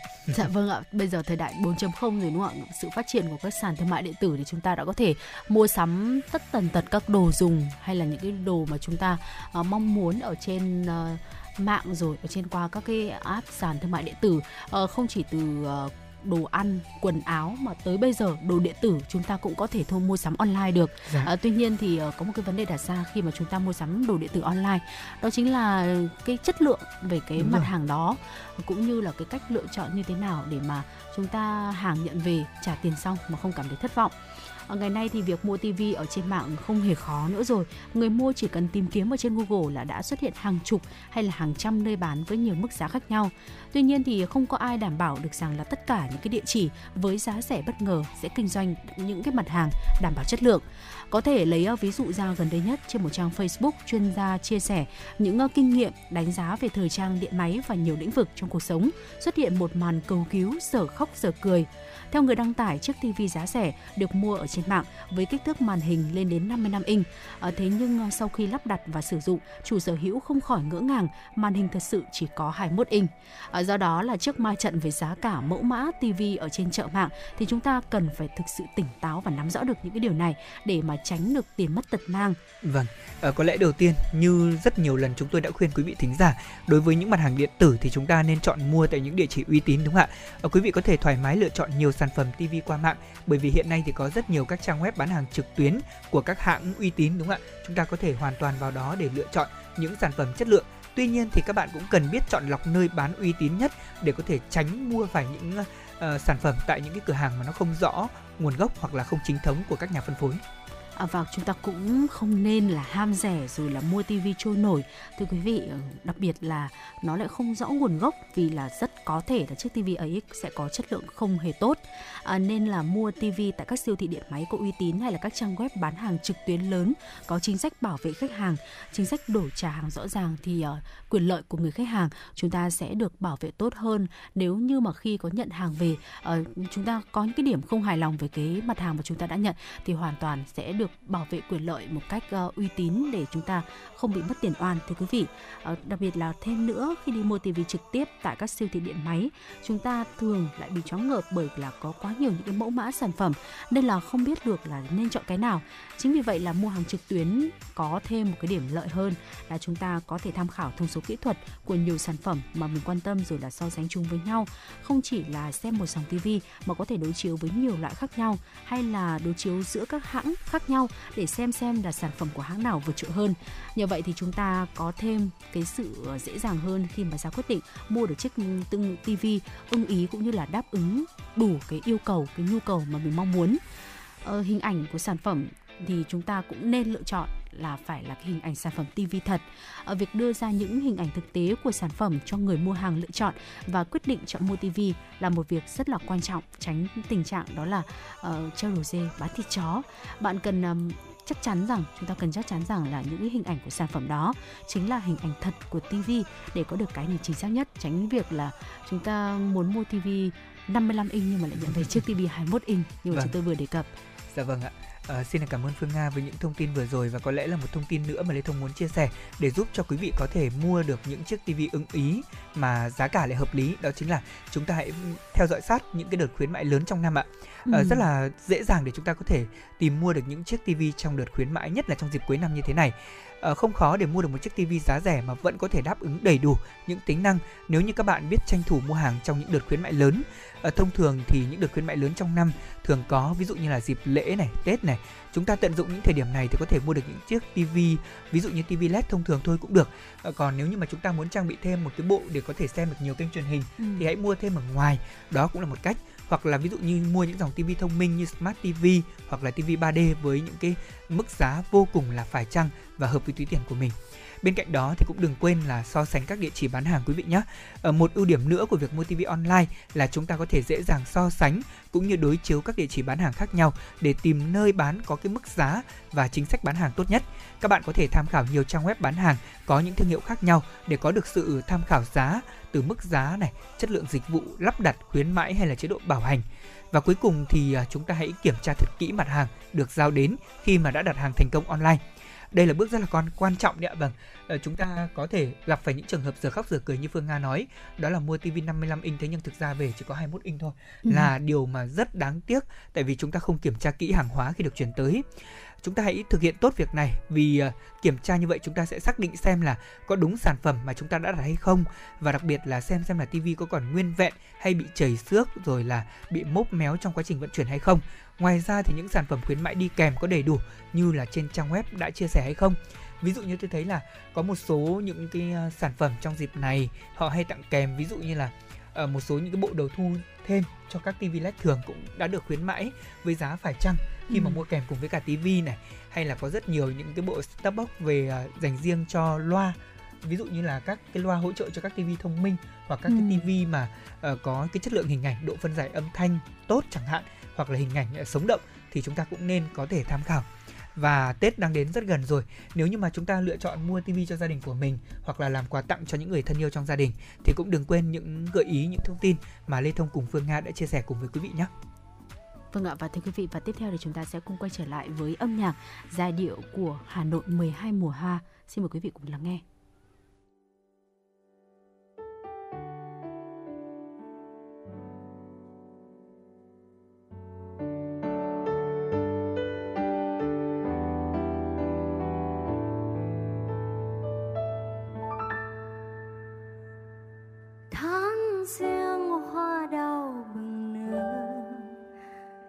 Xuân khoe sắc hồng tươi.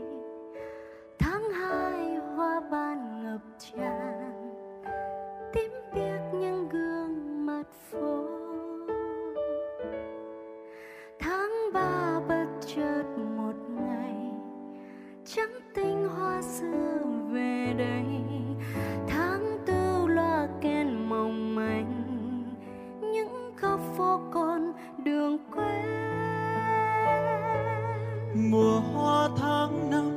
cháy rực phương đỏ. Hồ tây ngát hương mùa sen tháng sáu, ngập tràn lối đi hoa sâu tháng bảy. Trở về tuổi thơ hoa xoan tháng tám, mùa hoa sữa rơi tháng chín nồng nàn. Mùa thu đã sang, mùa hoa cúc đến, tình yêu thủy chung tin biệt thạch thảo rực rỡ cuối đông cài vang bên sông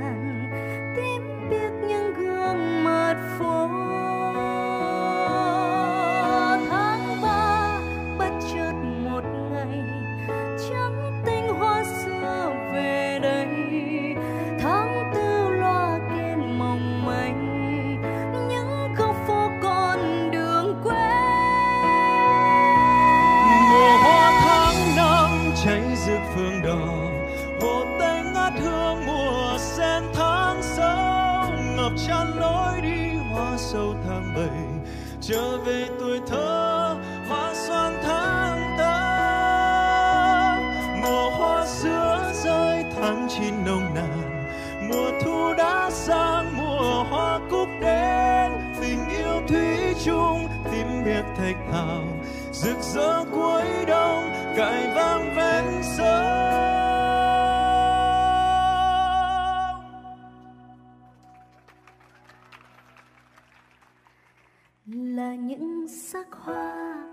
ngát hương bốn mùa. Là những nhớ nhung, ngày ta đi xa.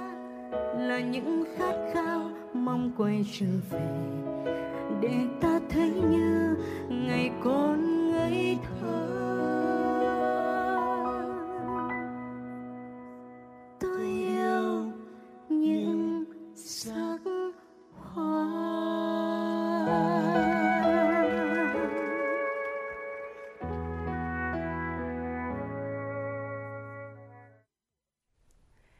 Dạ vâng thưa quý vị và các bạn thân mến, vừa rồi chúng ta lắng nghe tiếng hát của anh Tú và Hòa Minh Di, ờ, một bản phối mới của ca khúc Hà Nội 12 mùa hoa. Còn bây giờ thì chúng ta sẽ cùng quay trở lại với dòng chảy tin tức của truyền động Hà Nội cùng với những thông tin thời sự tiếp theo. Thưa quý vị, Tết Nguyên đán đang đến gần, nhưng thông tin về tiền thưởng Tết lại nhiều doanh nghiệp hiện vẫn là một ẩn số khiến cho nhiều người lao động thấp thỏm mong chờ. Nói về vấn đề thưởng Tết Nguyên đán nhâm dần 2022, nguyên Thứ trưởng Bộ Lao động Thương binh Xã hội Phạm Minh Huân nhận định, năm nay việc làm và thu nhập của người lao động sụt giảm mạnh so với những năm trước do ảnh hưởng của dịch bệnh. Nhìn chung, bức tranh thưởng Tết cũng sẽ giảm, song các doanh nghiệp còn hoạt động vẫn sẽ có các khoản hỗ trợ để động viên cho người lao động. Theo ông Phạm Minh Huân, một số lĩnh vực đang gặp nhiều khó khăn như du lịch, nghỉ dưỡng, dịch vụ vận tải hành khách. Bên cạnh đó, các lĩnh vực như tài chính ngân hàng, y tế, dược phẩm, thương mại điện tử thì lương thưởng Tết vẫn sẽ khả quan. Thưa quý vị và các bạn, cũng theo ông Ngọ Duy Hiểu, Phó Chủ tịch Tổng Liên đoàn Lao động Việt Nam, thì năm nay hầu hết các doanh nghiệp vẫn phối hợp với công đoàn để có thể đảm bảo lương thưởng Tết cho người lao động. Song thì cũng có một số doanh nghiệp khó khăn, thế nên mức lương thưởng chưa đáp ứng được như mong muốn của người lao động, dẫn đến tình trạng người lao động ngừng việc. Trong bối cảnh dịch bệnh ảnh hưởng sâu sắc đến tình hình sản xuất kinh doanh, ông Ngọ Duy Hiểu cho rằng người lao động nên chia sẻ khó khăn cùng với doanh nghiệp. Mặt khác thì chính các doanh nghiệp cũng cần coi khoản lương thưởng Tết là khoản tiền hết sức quan trọng. Chủ doanh nghiệp cần chia sẻ cho người lao động chấp nhận ít lợi nhuận hơn khi không có lợi nhuận trước mắt để có thể đảm bảo chăm lo cho đời sống của người lao động. Đây cũng chính là động lực để người lao động gắn bó với các doanh nghiệp. Hưởng ứng phong trào Tết vì người nghèo và nạn nhân chất độc da cam Xuân Nhâm Dần 2022, ngày hôm qua, Hội chữ thập đỏ thành phố Hà Nội tổ chức chương trình chợ nhân đạo Xuân Nhân ái Tết sẻ chia năm 2022. Chương trình đã tặng quà cho trên 200 người dân, người khuyết tật, giáo viên, các em học sinh có hoàn cảnh khó khăn trên địa bàn quận Đống Đa. Cũng trong khuôn khổ chương trình, ban tổ chức đã tổ chức phiên chợ Tết gồm 6 gian hàng gồm các mặt hàng như gạo nếp, đậu xanh, măng khô, dầu ăn, hạt nêm, trứng gà, rượu vang, bánh mứt kẹo. Người dân đến tham dự chỉ cần đổi phiếu để nhận những mặt hàng Tết về cho gia đình, trị giá mỗi túi quà trên 700.000 đồng. Đã có 200 phiếu đổi hàng được phát ra để trao tặng cho người dân với tổng trị giá đạt trên 140 triệu đồng. Theo thông tin từ Hội chữ thập đỏ thành phố Hà Nội, dịp Tết Nguyên đán nhâm dần 2022, Hội chữ thập đỏ thành phố và các cấp hội trên địa bàn sẽ trao tặng khoảng 90.600 xuất quà Tết tới các hộ nghèo, các gia đình có hoàn cảnh khó khăn, gia đình chính sách, nạn nhân chất độc da cam, người bị ảnh hưởng bởi dịch bệnh COVID-19. Trong đó, cao điểm thực hiện phong trào sẽ được Hội chữ thập đỏ thành phố, các cấp hội tổ chức từ nay cho đến ngày 30 tháng 1 năm 2022 với các hình thức triển khai được đa dạng hóa thông qua các phiên chợ Tết nhân đạo, hỗ trợ xây sửa nhà nhà chữ thập đỏ, hỗ trợ sinh kế, phối hợp với các đơn vị, tổ chức, các nhà hảo tâm tổ chức trao tặng tiền mặt quà. Bên cạnh đó, hội sẽ đặc biệt quan tâm đẩy mạnh phối hợp chặt chẽ với Ủy ban Mặt trận Tổ quốc các cấp, đoàn thể, cơ quan đơn vị trong triển khai phong trào, huy động tối đa mọi nguồn lực xã hội để phong trào đạt hiệu quả mọi người, mọi nhà đều có Tết. Hà Nội sẽ phục hồi nhanh hoạt động du lịch khi mà tình hình dịch bệnh COVID-19 được kiểm soát ở trong nước quốc tế. Mục tiêu này đã được Sở Du lịch thành phố đưa ra tại hội nghị triển khai hoạt động du lịch năm 2022. Cùng với đó thì ngành du lịch thủ đô cũng sẽ đẩy mạnh ứng dụng khoa học công nghệ và công nghệ số trong du lịch, đầu tư phát triển hệ thống kết cấu hạ tầng phục vụ du lịch, phát triển sản phẩm du lịch và quản lý chất lượng dịch vụ du lịch. Thành phố cũng hỗ trợ doanh nghiệp du lịch phục hồi và phát triển trong bối cảnh tác động của dịch COVID-19, phát triển thị trường, tăng cường xúc tiến quảng bá cũng như đẩy mạnh hợp tác quốc tế về du lịch. Trong năm 2022, Hà Nội phấn đấu đón từ 10 đến 12 triệu lượt khách, trong đó có từ 1,2 đến 2 triệu lượt khách quốc tế. Và để có thể đạt được mục tiêu này, thành phố triển khai các hoạt động du lịch theo hướng linh hoạt và thích ứng an toàn với tình hình dịch bệnh. Thưa quý vị, vừa rồi là một số những thông tin đáng quan tâm mà chúng tôi tiếp tục gửi tới quý vị.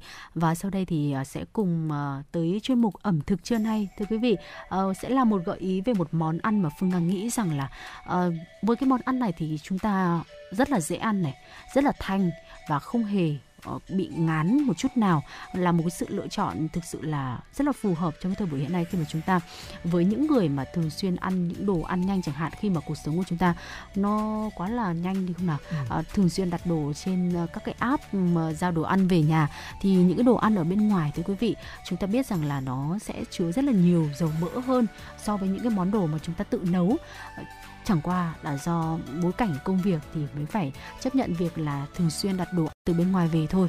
Và ngay sau đây thì sẽ là một cái gợi ý về một cái món canh à, tôi nghĩ rất là dễ ăn dễ nấu và dễ thực hiện và đặc biệt là không hề ngán. Sẽ là một cái sự lựa chọn tuyệt vời cho những cái ngày rảnh rang chúng ta ở nhà dành thời gian ra để tự nấu nướng. Vâng, và Phương Nga cũng như là quý vị thính giả thân mến, ờ, với những gì mà Phương Nga vừa chia sẻ, rất nhiều những ưu điểm của món ăn này thì quý vị có thể đoán được đây chắc chắn là một món ờ, canh rồi. Và món canh ngày hôm nay chúng tôi muốn giới thiệu đến các thính giả đó là canh mọc nấm hương thưa quý vị. Món canh này thì có vị ngọt từ những viên mọc và nước xương kết hợp cùng với vị thanh của cà rốt và su hào chắc chắn sẽ là một lựa chọn rất là phù hợp trong những ngày thời tiết se lạnh như thế này. Ờ, thưa quý vị và các bạn, ờ, nói qua một chút về những nguyên liệu để chúng ta có thể bắt tay vào làm món ăn này. Đó chính là sẽ có thịt lợn xay nhuyễn, nấm hương, súp lơ xanh, su hào, cà rốt, ờ, nước xương hầm cùng với cả gừng tươi. Gia vị thì quý vị chuẩn bị thêm đó là muối, mắm, bột ngọt, hạt tiêu và rau gia vị thì có hành lá, hành củ, rau mùi. Như vậy là chúng ta có thể thấy được là nguyên liệu để làm món này rất đơn giản đúng không Phương anh Dạ vâng ạ, và cách sơ chế của chúng thì cũng đơn giản thôi. Ờ, gọt sạch vỏ su hào, cà rốt, tỉa thành hình hoa và thái lát vừa ăn. Cái này thì tùy theo gu thẩm mỹ của từng người. Ờ, sau đó thì chúng ta thái nhỏ hành khô, đập dập gừng, hành lá rau mùi thì ờ, rửa sạch bỏ cuống đi, thái nhỏ, ờ, ngâm nấm hương trong bát nước ấm cho thật mềm từ trước. Ờ, dùng dao cắt bỏ hết phần cuống nấm để riêng ra rổ cho ráo nước. Trộn đều hỗn hợp thịt lợn xay nhuyễn với lại gia vị. Sau đó thì chúng ta viên thành từng viên nhỏ rồi là tiếp tục nhồi vào trong từng chiếc nấm hương tạo hình khum khum như chiếc mũ nấm vậy. Cách chế biến thì ờ, bước đầu tiên chúng ta sẽ bắt đầu là cho mọc nhồi nấm này vào trong nồi nước dùng đặt lên bếp để luộc chín. Ờ, thêm chút hành khô, gừng tươi đập dập vào nồi nước dùng mọc đang nấu sao cho dậy hương thơm ờ, hấp dẫn. Đun tiếp khoảng 5 tới 6 phút thì sau đó mọc đã có thể chín hơn và chúng ta sẽ vớt ra bát, sau đó để riêng và sau thì sẽ sử dụng cho bước nấu canh.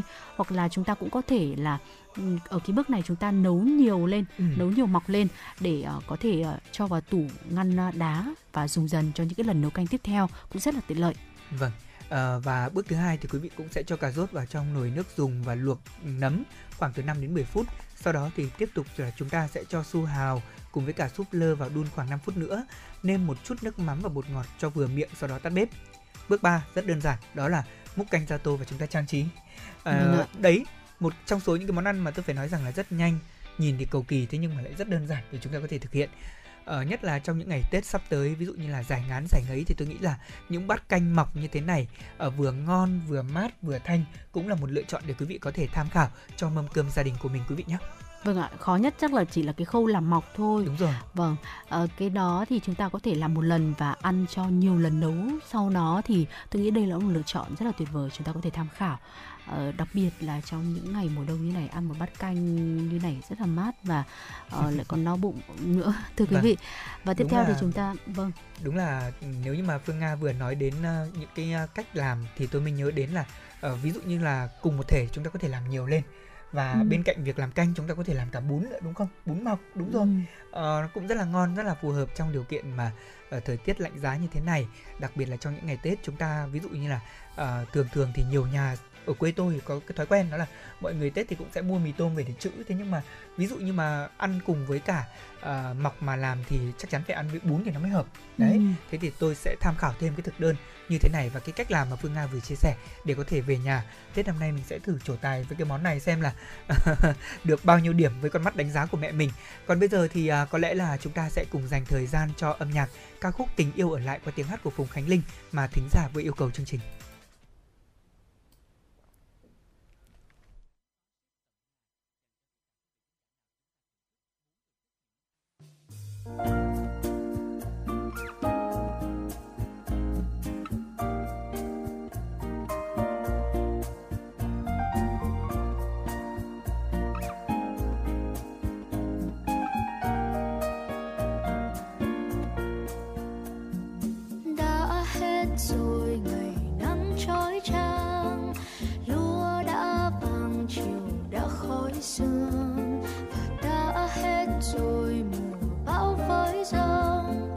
Gió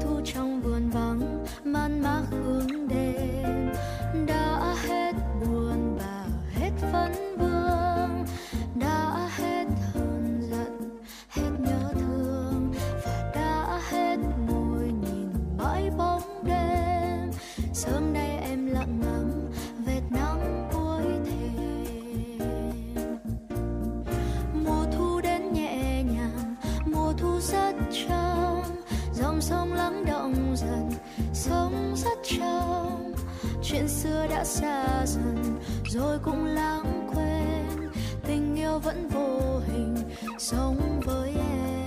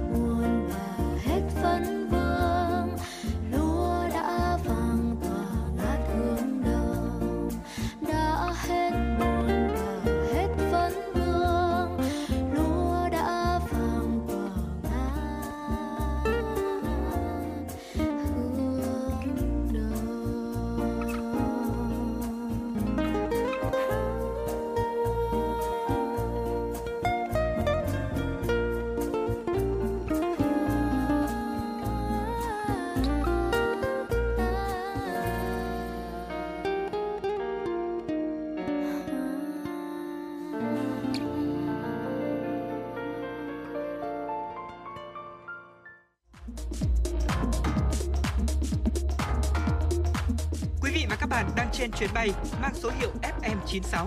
Hãy thư giãn, chúng tôi sẽ cùng bạn trên mọi cung đường. Hãy giữ sóng và tương tác với chúng tôi theo số điện thoại 024 3773 6688.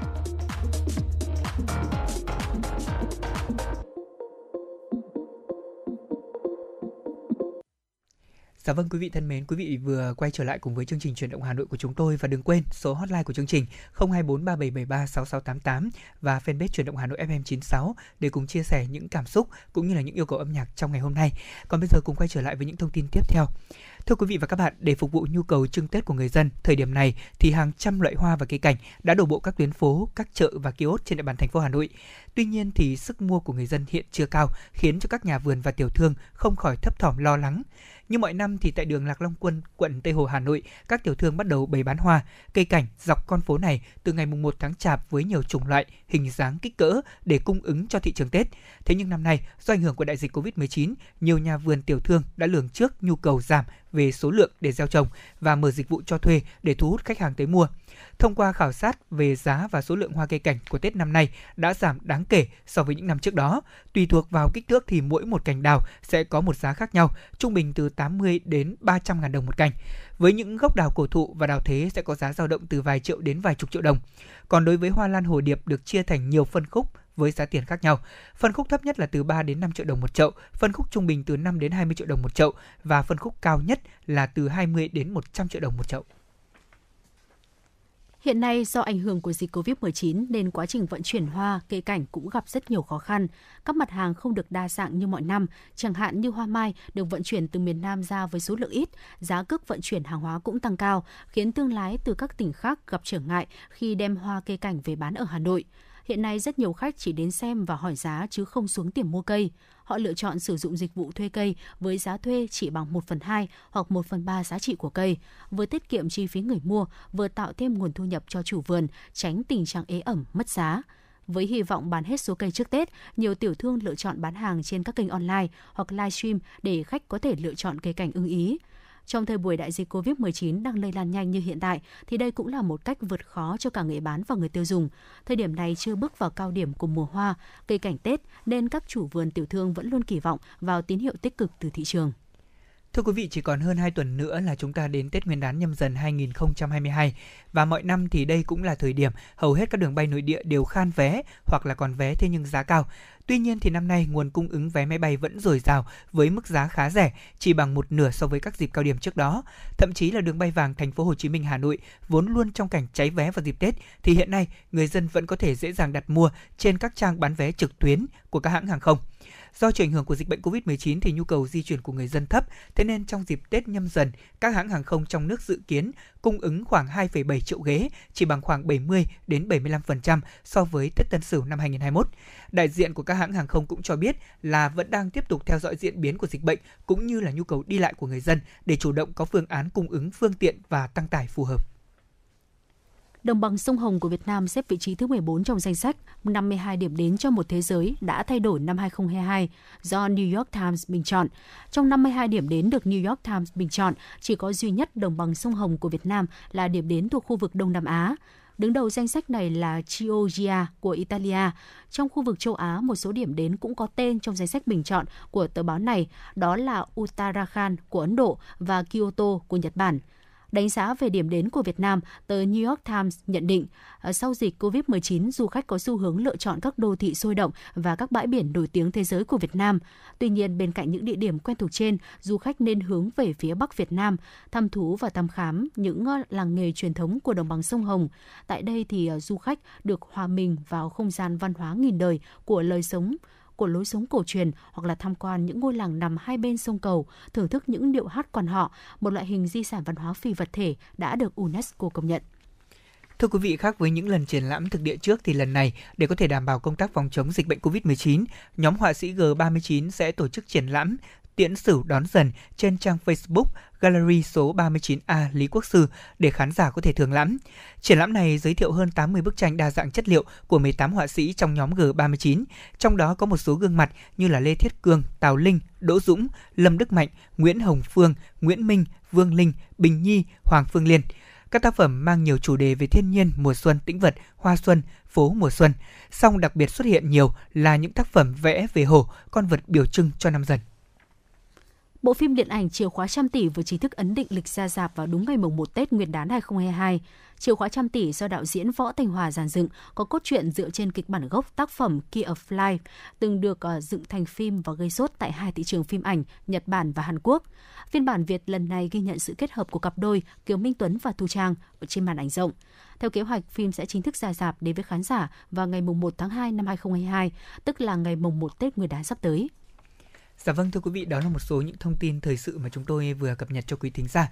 Bây giờ thì chúng ta sẽ cùng dành thời gian đến với một giai điệu âm nhạc trước khi chúng ta cùng đến với chuyên mục khám phá cuộc sống quý vị nhé.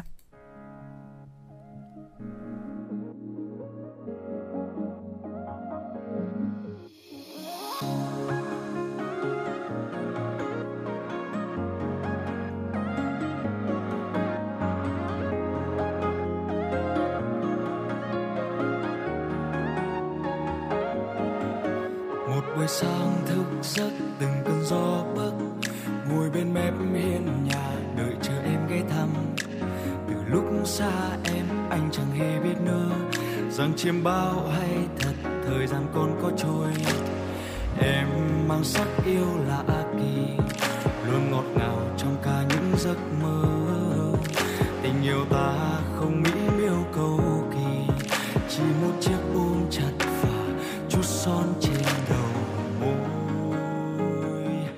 vậy mà con tim giao sức mang nỗi yêu từ về em. Đầu anh thao thức suốt đêm vì em. Gạt hết đi bao sự đời. Một khoảng trời trong cùng nhau tô thắm nên chuyện cổ tích. Vì hai ta dẫu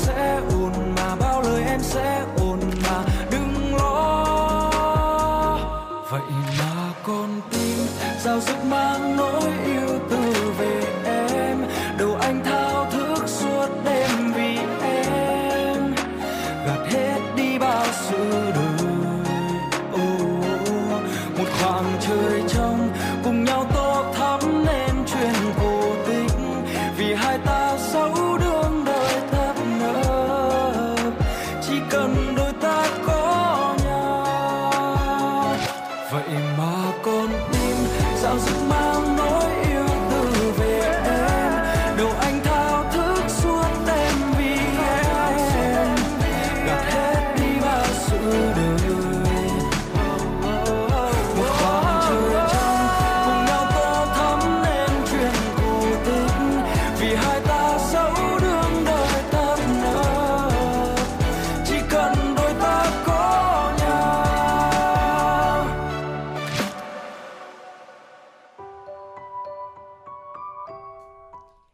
Dạ vâng thưa quý vị và các bạn thân mến, vừa rồi chúng ta vừa lắng nghe tiếng hát của quân AP ờ, với ca khúc đó là Ti- nhắn tới khoảng trời em, một trong số những ca khúc phải nói là mới nhất của quân AP trong thời điểm này.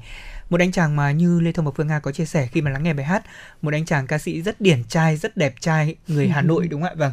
Ờ, và đây cũng là một trong số những anh chàng mà có thể có rất nhiều những triển vọng trong sự nghiệp sắp tới.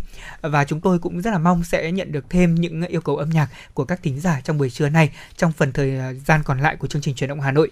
Còn bây giờ hãy cùng đến với một chuyên mục ừ, quen thuộc vào các khung giờ buổi trưa. Chúng ta sẽ cùng khám phá những bí mật của cuộc sống này.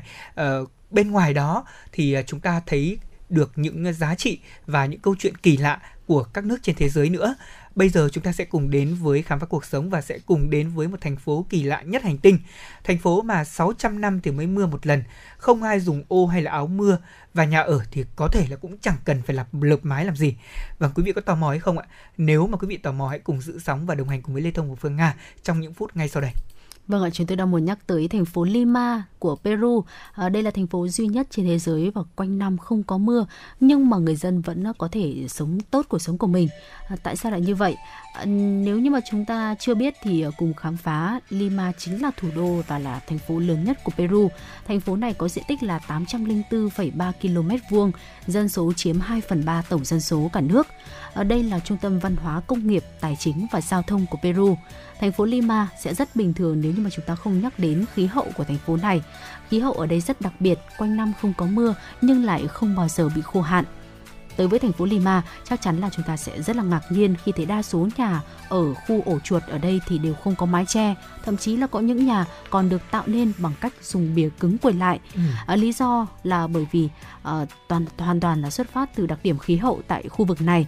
Ở Lima thì quanh năm không có mưa và khí hậu khá ôn hòa nên họ cảm thấy làm mái là điều không cần thiết cho lắm. Hơn nữa cũng vì vậy mà ô và áo mưa ở đây gần như là không được dùng đến. Vâng ạ. Và thưa quý vị, thành phố Lima thì có lịch sử rất là lâu đời.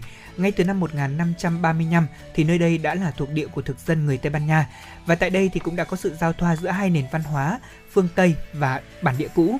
Ở đến thế kỷ thứ 16, 17, thành phố Lima đã rất là phát triển và chất lượng cuộc sống của người dân cũng vì thế mà ngày càng được cải thiện. Tất nhiên là trong quá trình sinh sống của người châu Âu thì cũng đã nhanh chóng phát hiện ra sự kỳ lạ của thành phố này. Ở trong 100 năm thì họ chỉ thấy là có một cơn mưa duy nhất thôi ạ. Thậm chí là nhiều người dân địa phương ở Lima còn chưa bao giờ thấy mưa trong suốt cuộc đời của mình. Ở không có mưa đã trở thành một điều rất là hiển nhiên ở thành phố này và đó cũng là lý do vì sao mà Lima còn có một cái tên gọi khác, đó là thành phố không mưa.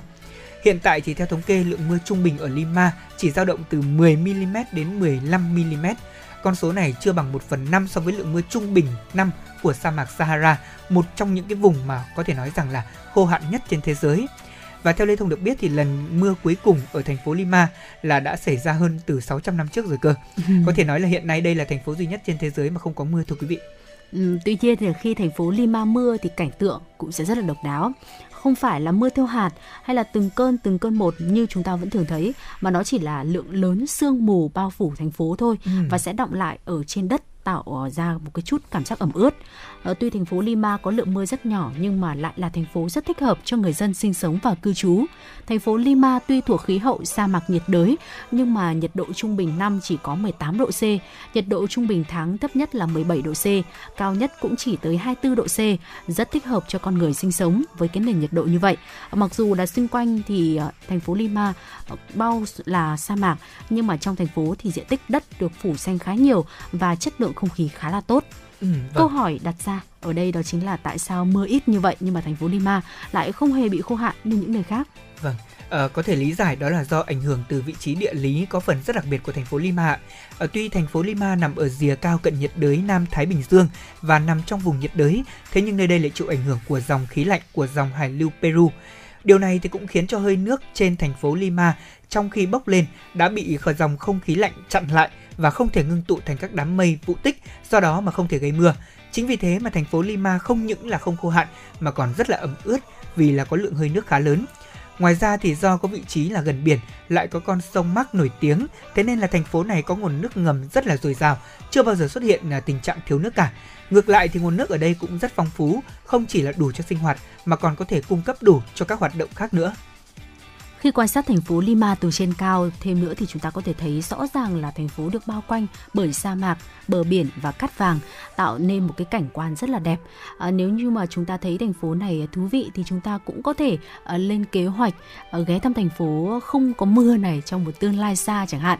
Vâng. Còn nếu như mà để uh, sinh sống uh, lâu dài ở đây thì có lẽ với Phương Hà là một người uh, thích ngắm mưa đi. Lắm lúc là tôi cũng uh, tâm hồn tôi cũng lãng đãng một chút anh Lê Thông ạ. Ừ. Ngồi uh, trong quán cà phê ngắm mưa và nghe nhạc cũng là một thú vui của tôi. À, tuy nhiên như sáng ngày hôm nay nếu như mà chúng ta phải dậy sớm đi làm trong một cái tiết trời lạnh và mưa mưa khá là đặng hạt thì thực vâng. sự là đôi khi là cũng ước là mình đang ở Lima đấy. Đấy đúng rồi. À, vâng thưa quý vị và các bạn thân mến uh, có thể nói rằng là đối với mỗi một đất nước thì có một cái nền văn hóa khác nhau. Thế nhưng mà về khí hậu về điều kiện tự nhiên thì không nước nào giống nước nào cả. Ừ. tại vì là mỗi nước thì sẽ được quy định một cái uh, dòng uh, khí hậu riêng cũng như là đặc biệt. Với Lima chẳng hạn, một thành phố quá là đặc biệt đi. Lê Thông cũng chưa tin đâu, thế nhưng mà khi mà tôi tìm hiểu thông tin này để có thể chia sẻ cùng các thính giả, tôi đã đọc rất nhiều các báo để có thể xác nhận cái thông tin này. Thậm chí là có cả những video trên truyền hình quốc tế, họ phỏng vấn những người dân ở đây và cũng có nói rằng thực sự là họ đã quá quen với điều này rồi còn khi mà muốn có những cái trải nghiệm khác về mưa thì à, dịch chuyển sang các nước ở khu vực châu Á đi du lịch tại các nước như vậy thì cũng sẽ giúp cho họ có thể có khả năng đó là cảm nhận được à, cái trận mưa nó như thế nào có một ừ. thông tin mà tôi thú vị đó là có những người ở đây à, đã 100 năm rồi thế nhưng mà có khi là hết cả đời mình còn chưa thấy được một cơn mưa. Đúng rồi bởi vì là 600 năm chính Đúng là rồi. khoảng cách uh, từ lần mưa cuối cùng tại Lima cho tới thời điểm hiện tại mà. Uh, thực ra thì những cái đặc điểm địa lý như vậy thì nó đều đều xuất phát từ những cái nguyên nhân uh, à đặc điểm khí hậu thì nó đều được xuất phát từ những cái nguyên nhân đặc điểm địa lý của đất nước này đúng không nào? Chúng ta đã gửi đến uh, quý vị thính giả. Uh, đó là một trong rất là nhiều những cái thông tin thú vị mà chuyển động Hà Nội trưa chúng tôi mong muốn gửi thêm tới quý vị để chúng ta có thêm nhiều hơn nữa những cái góc nhìn những cái lăng kính cho cuộc sống này thưa quý vị. À, làm sao để mà ở thời điểm covid 19 như này chúng ta không có được đi đâu xa nhiều nhưng mà lắng nghe trên sóng phát thanh cùng với chúng tôi cùng với chuyển động Hà Nội thì quý vị vẫn có thêm thật nhiều những cái thông tin cũng như là kiến thức thú vị Vâng, và thưa quý vị thính giả thân mến, quý vị đừng quên là chuyển động Hà Nội của chúng tôi được lên sóng trực tiếp đều đặn hàng ngày vào 3 khung giờ. Buổi sáng thì sẽ là từ 6 giờ 30 đến 7 giờ 30, buổi trưa sẽ là từ 10 đến 12 giờ trong khung giờ này và đến buổi chiều 16 đến 18 giờ cố định trên tần số FM 96 MHz. Ở các thính giả thân quen của Đài Phát thanh Truyền hình Hà Nội có thể truy cập vào trang web của đài để lắng nghe chương trình trực tuyến tại địa chỉ website hanoitv.vn. Bên cạnh đó thì quý vị và các bạn cũng có thể uh, lên hệ thống Apple Podcast để chúng ta lắng nghe lại những chương trình truyền động Hà Nội đã phát sóng. Uh, có thể nói rằng là trong suốt quãng thời gian đồng hành cùng với chương trình, chúng ta cũng có rất là nhiều những uh, chương trình, những số phát sóng ấn tượng và nếu như quý vị ấn tượng với những chương trình nào của truyền động Hà Nội, hãy cùng chia sẻ với chúng tôi thông qua fanpage của chương trình, đó là truyền động Hà Nội FM 96 và thông qua số hotline đó là 024 3773 6688 để cùng chia sẻ với chúng tôi. Vâng ạ, hy vọng rằng là 120 phút trực tiếp của chuyển động Hà Nội trưa ngày hôm nay cùng với ờ, Phương Hà và Lê Thông đã có thể ờ, phần nào đem tới cho quý vị thính giả thêm những phút giây ờ, thư giãn cũng như là cùng với lại nhiều những cái thông tin bổ ích và thú vị. À, thưa quý vị, chương trình ngày hôm nay của chúng tôi chịu trách nhiệm nội dung Phó Tổng Giám đốc Nguyễn Tiến Dũng, tổ chức sản xuất Xuân Luyến, biên tập Xuân Luyến, thư ký Mai Liên cùng với host chương trình là Lê Thông Phương Nga, kỹ thuật viên Bích Hoa phối hợp thực hiện. À, xin được hẹn gặp lại quý vị trong khung giờ từ 16 giờ tới 18 giờ chiều ngày hôm nay. Thân ái chào tạm biệt.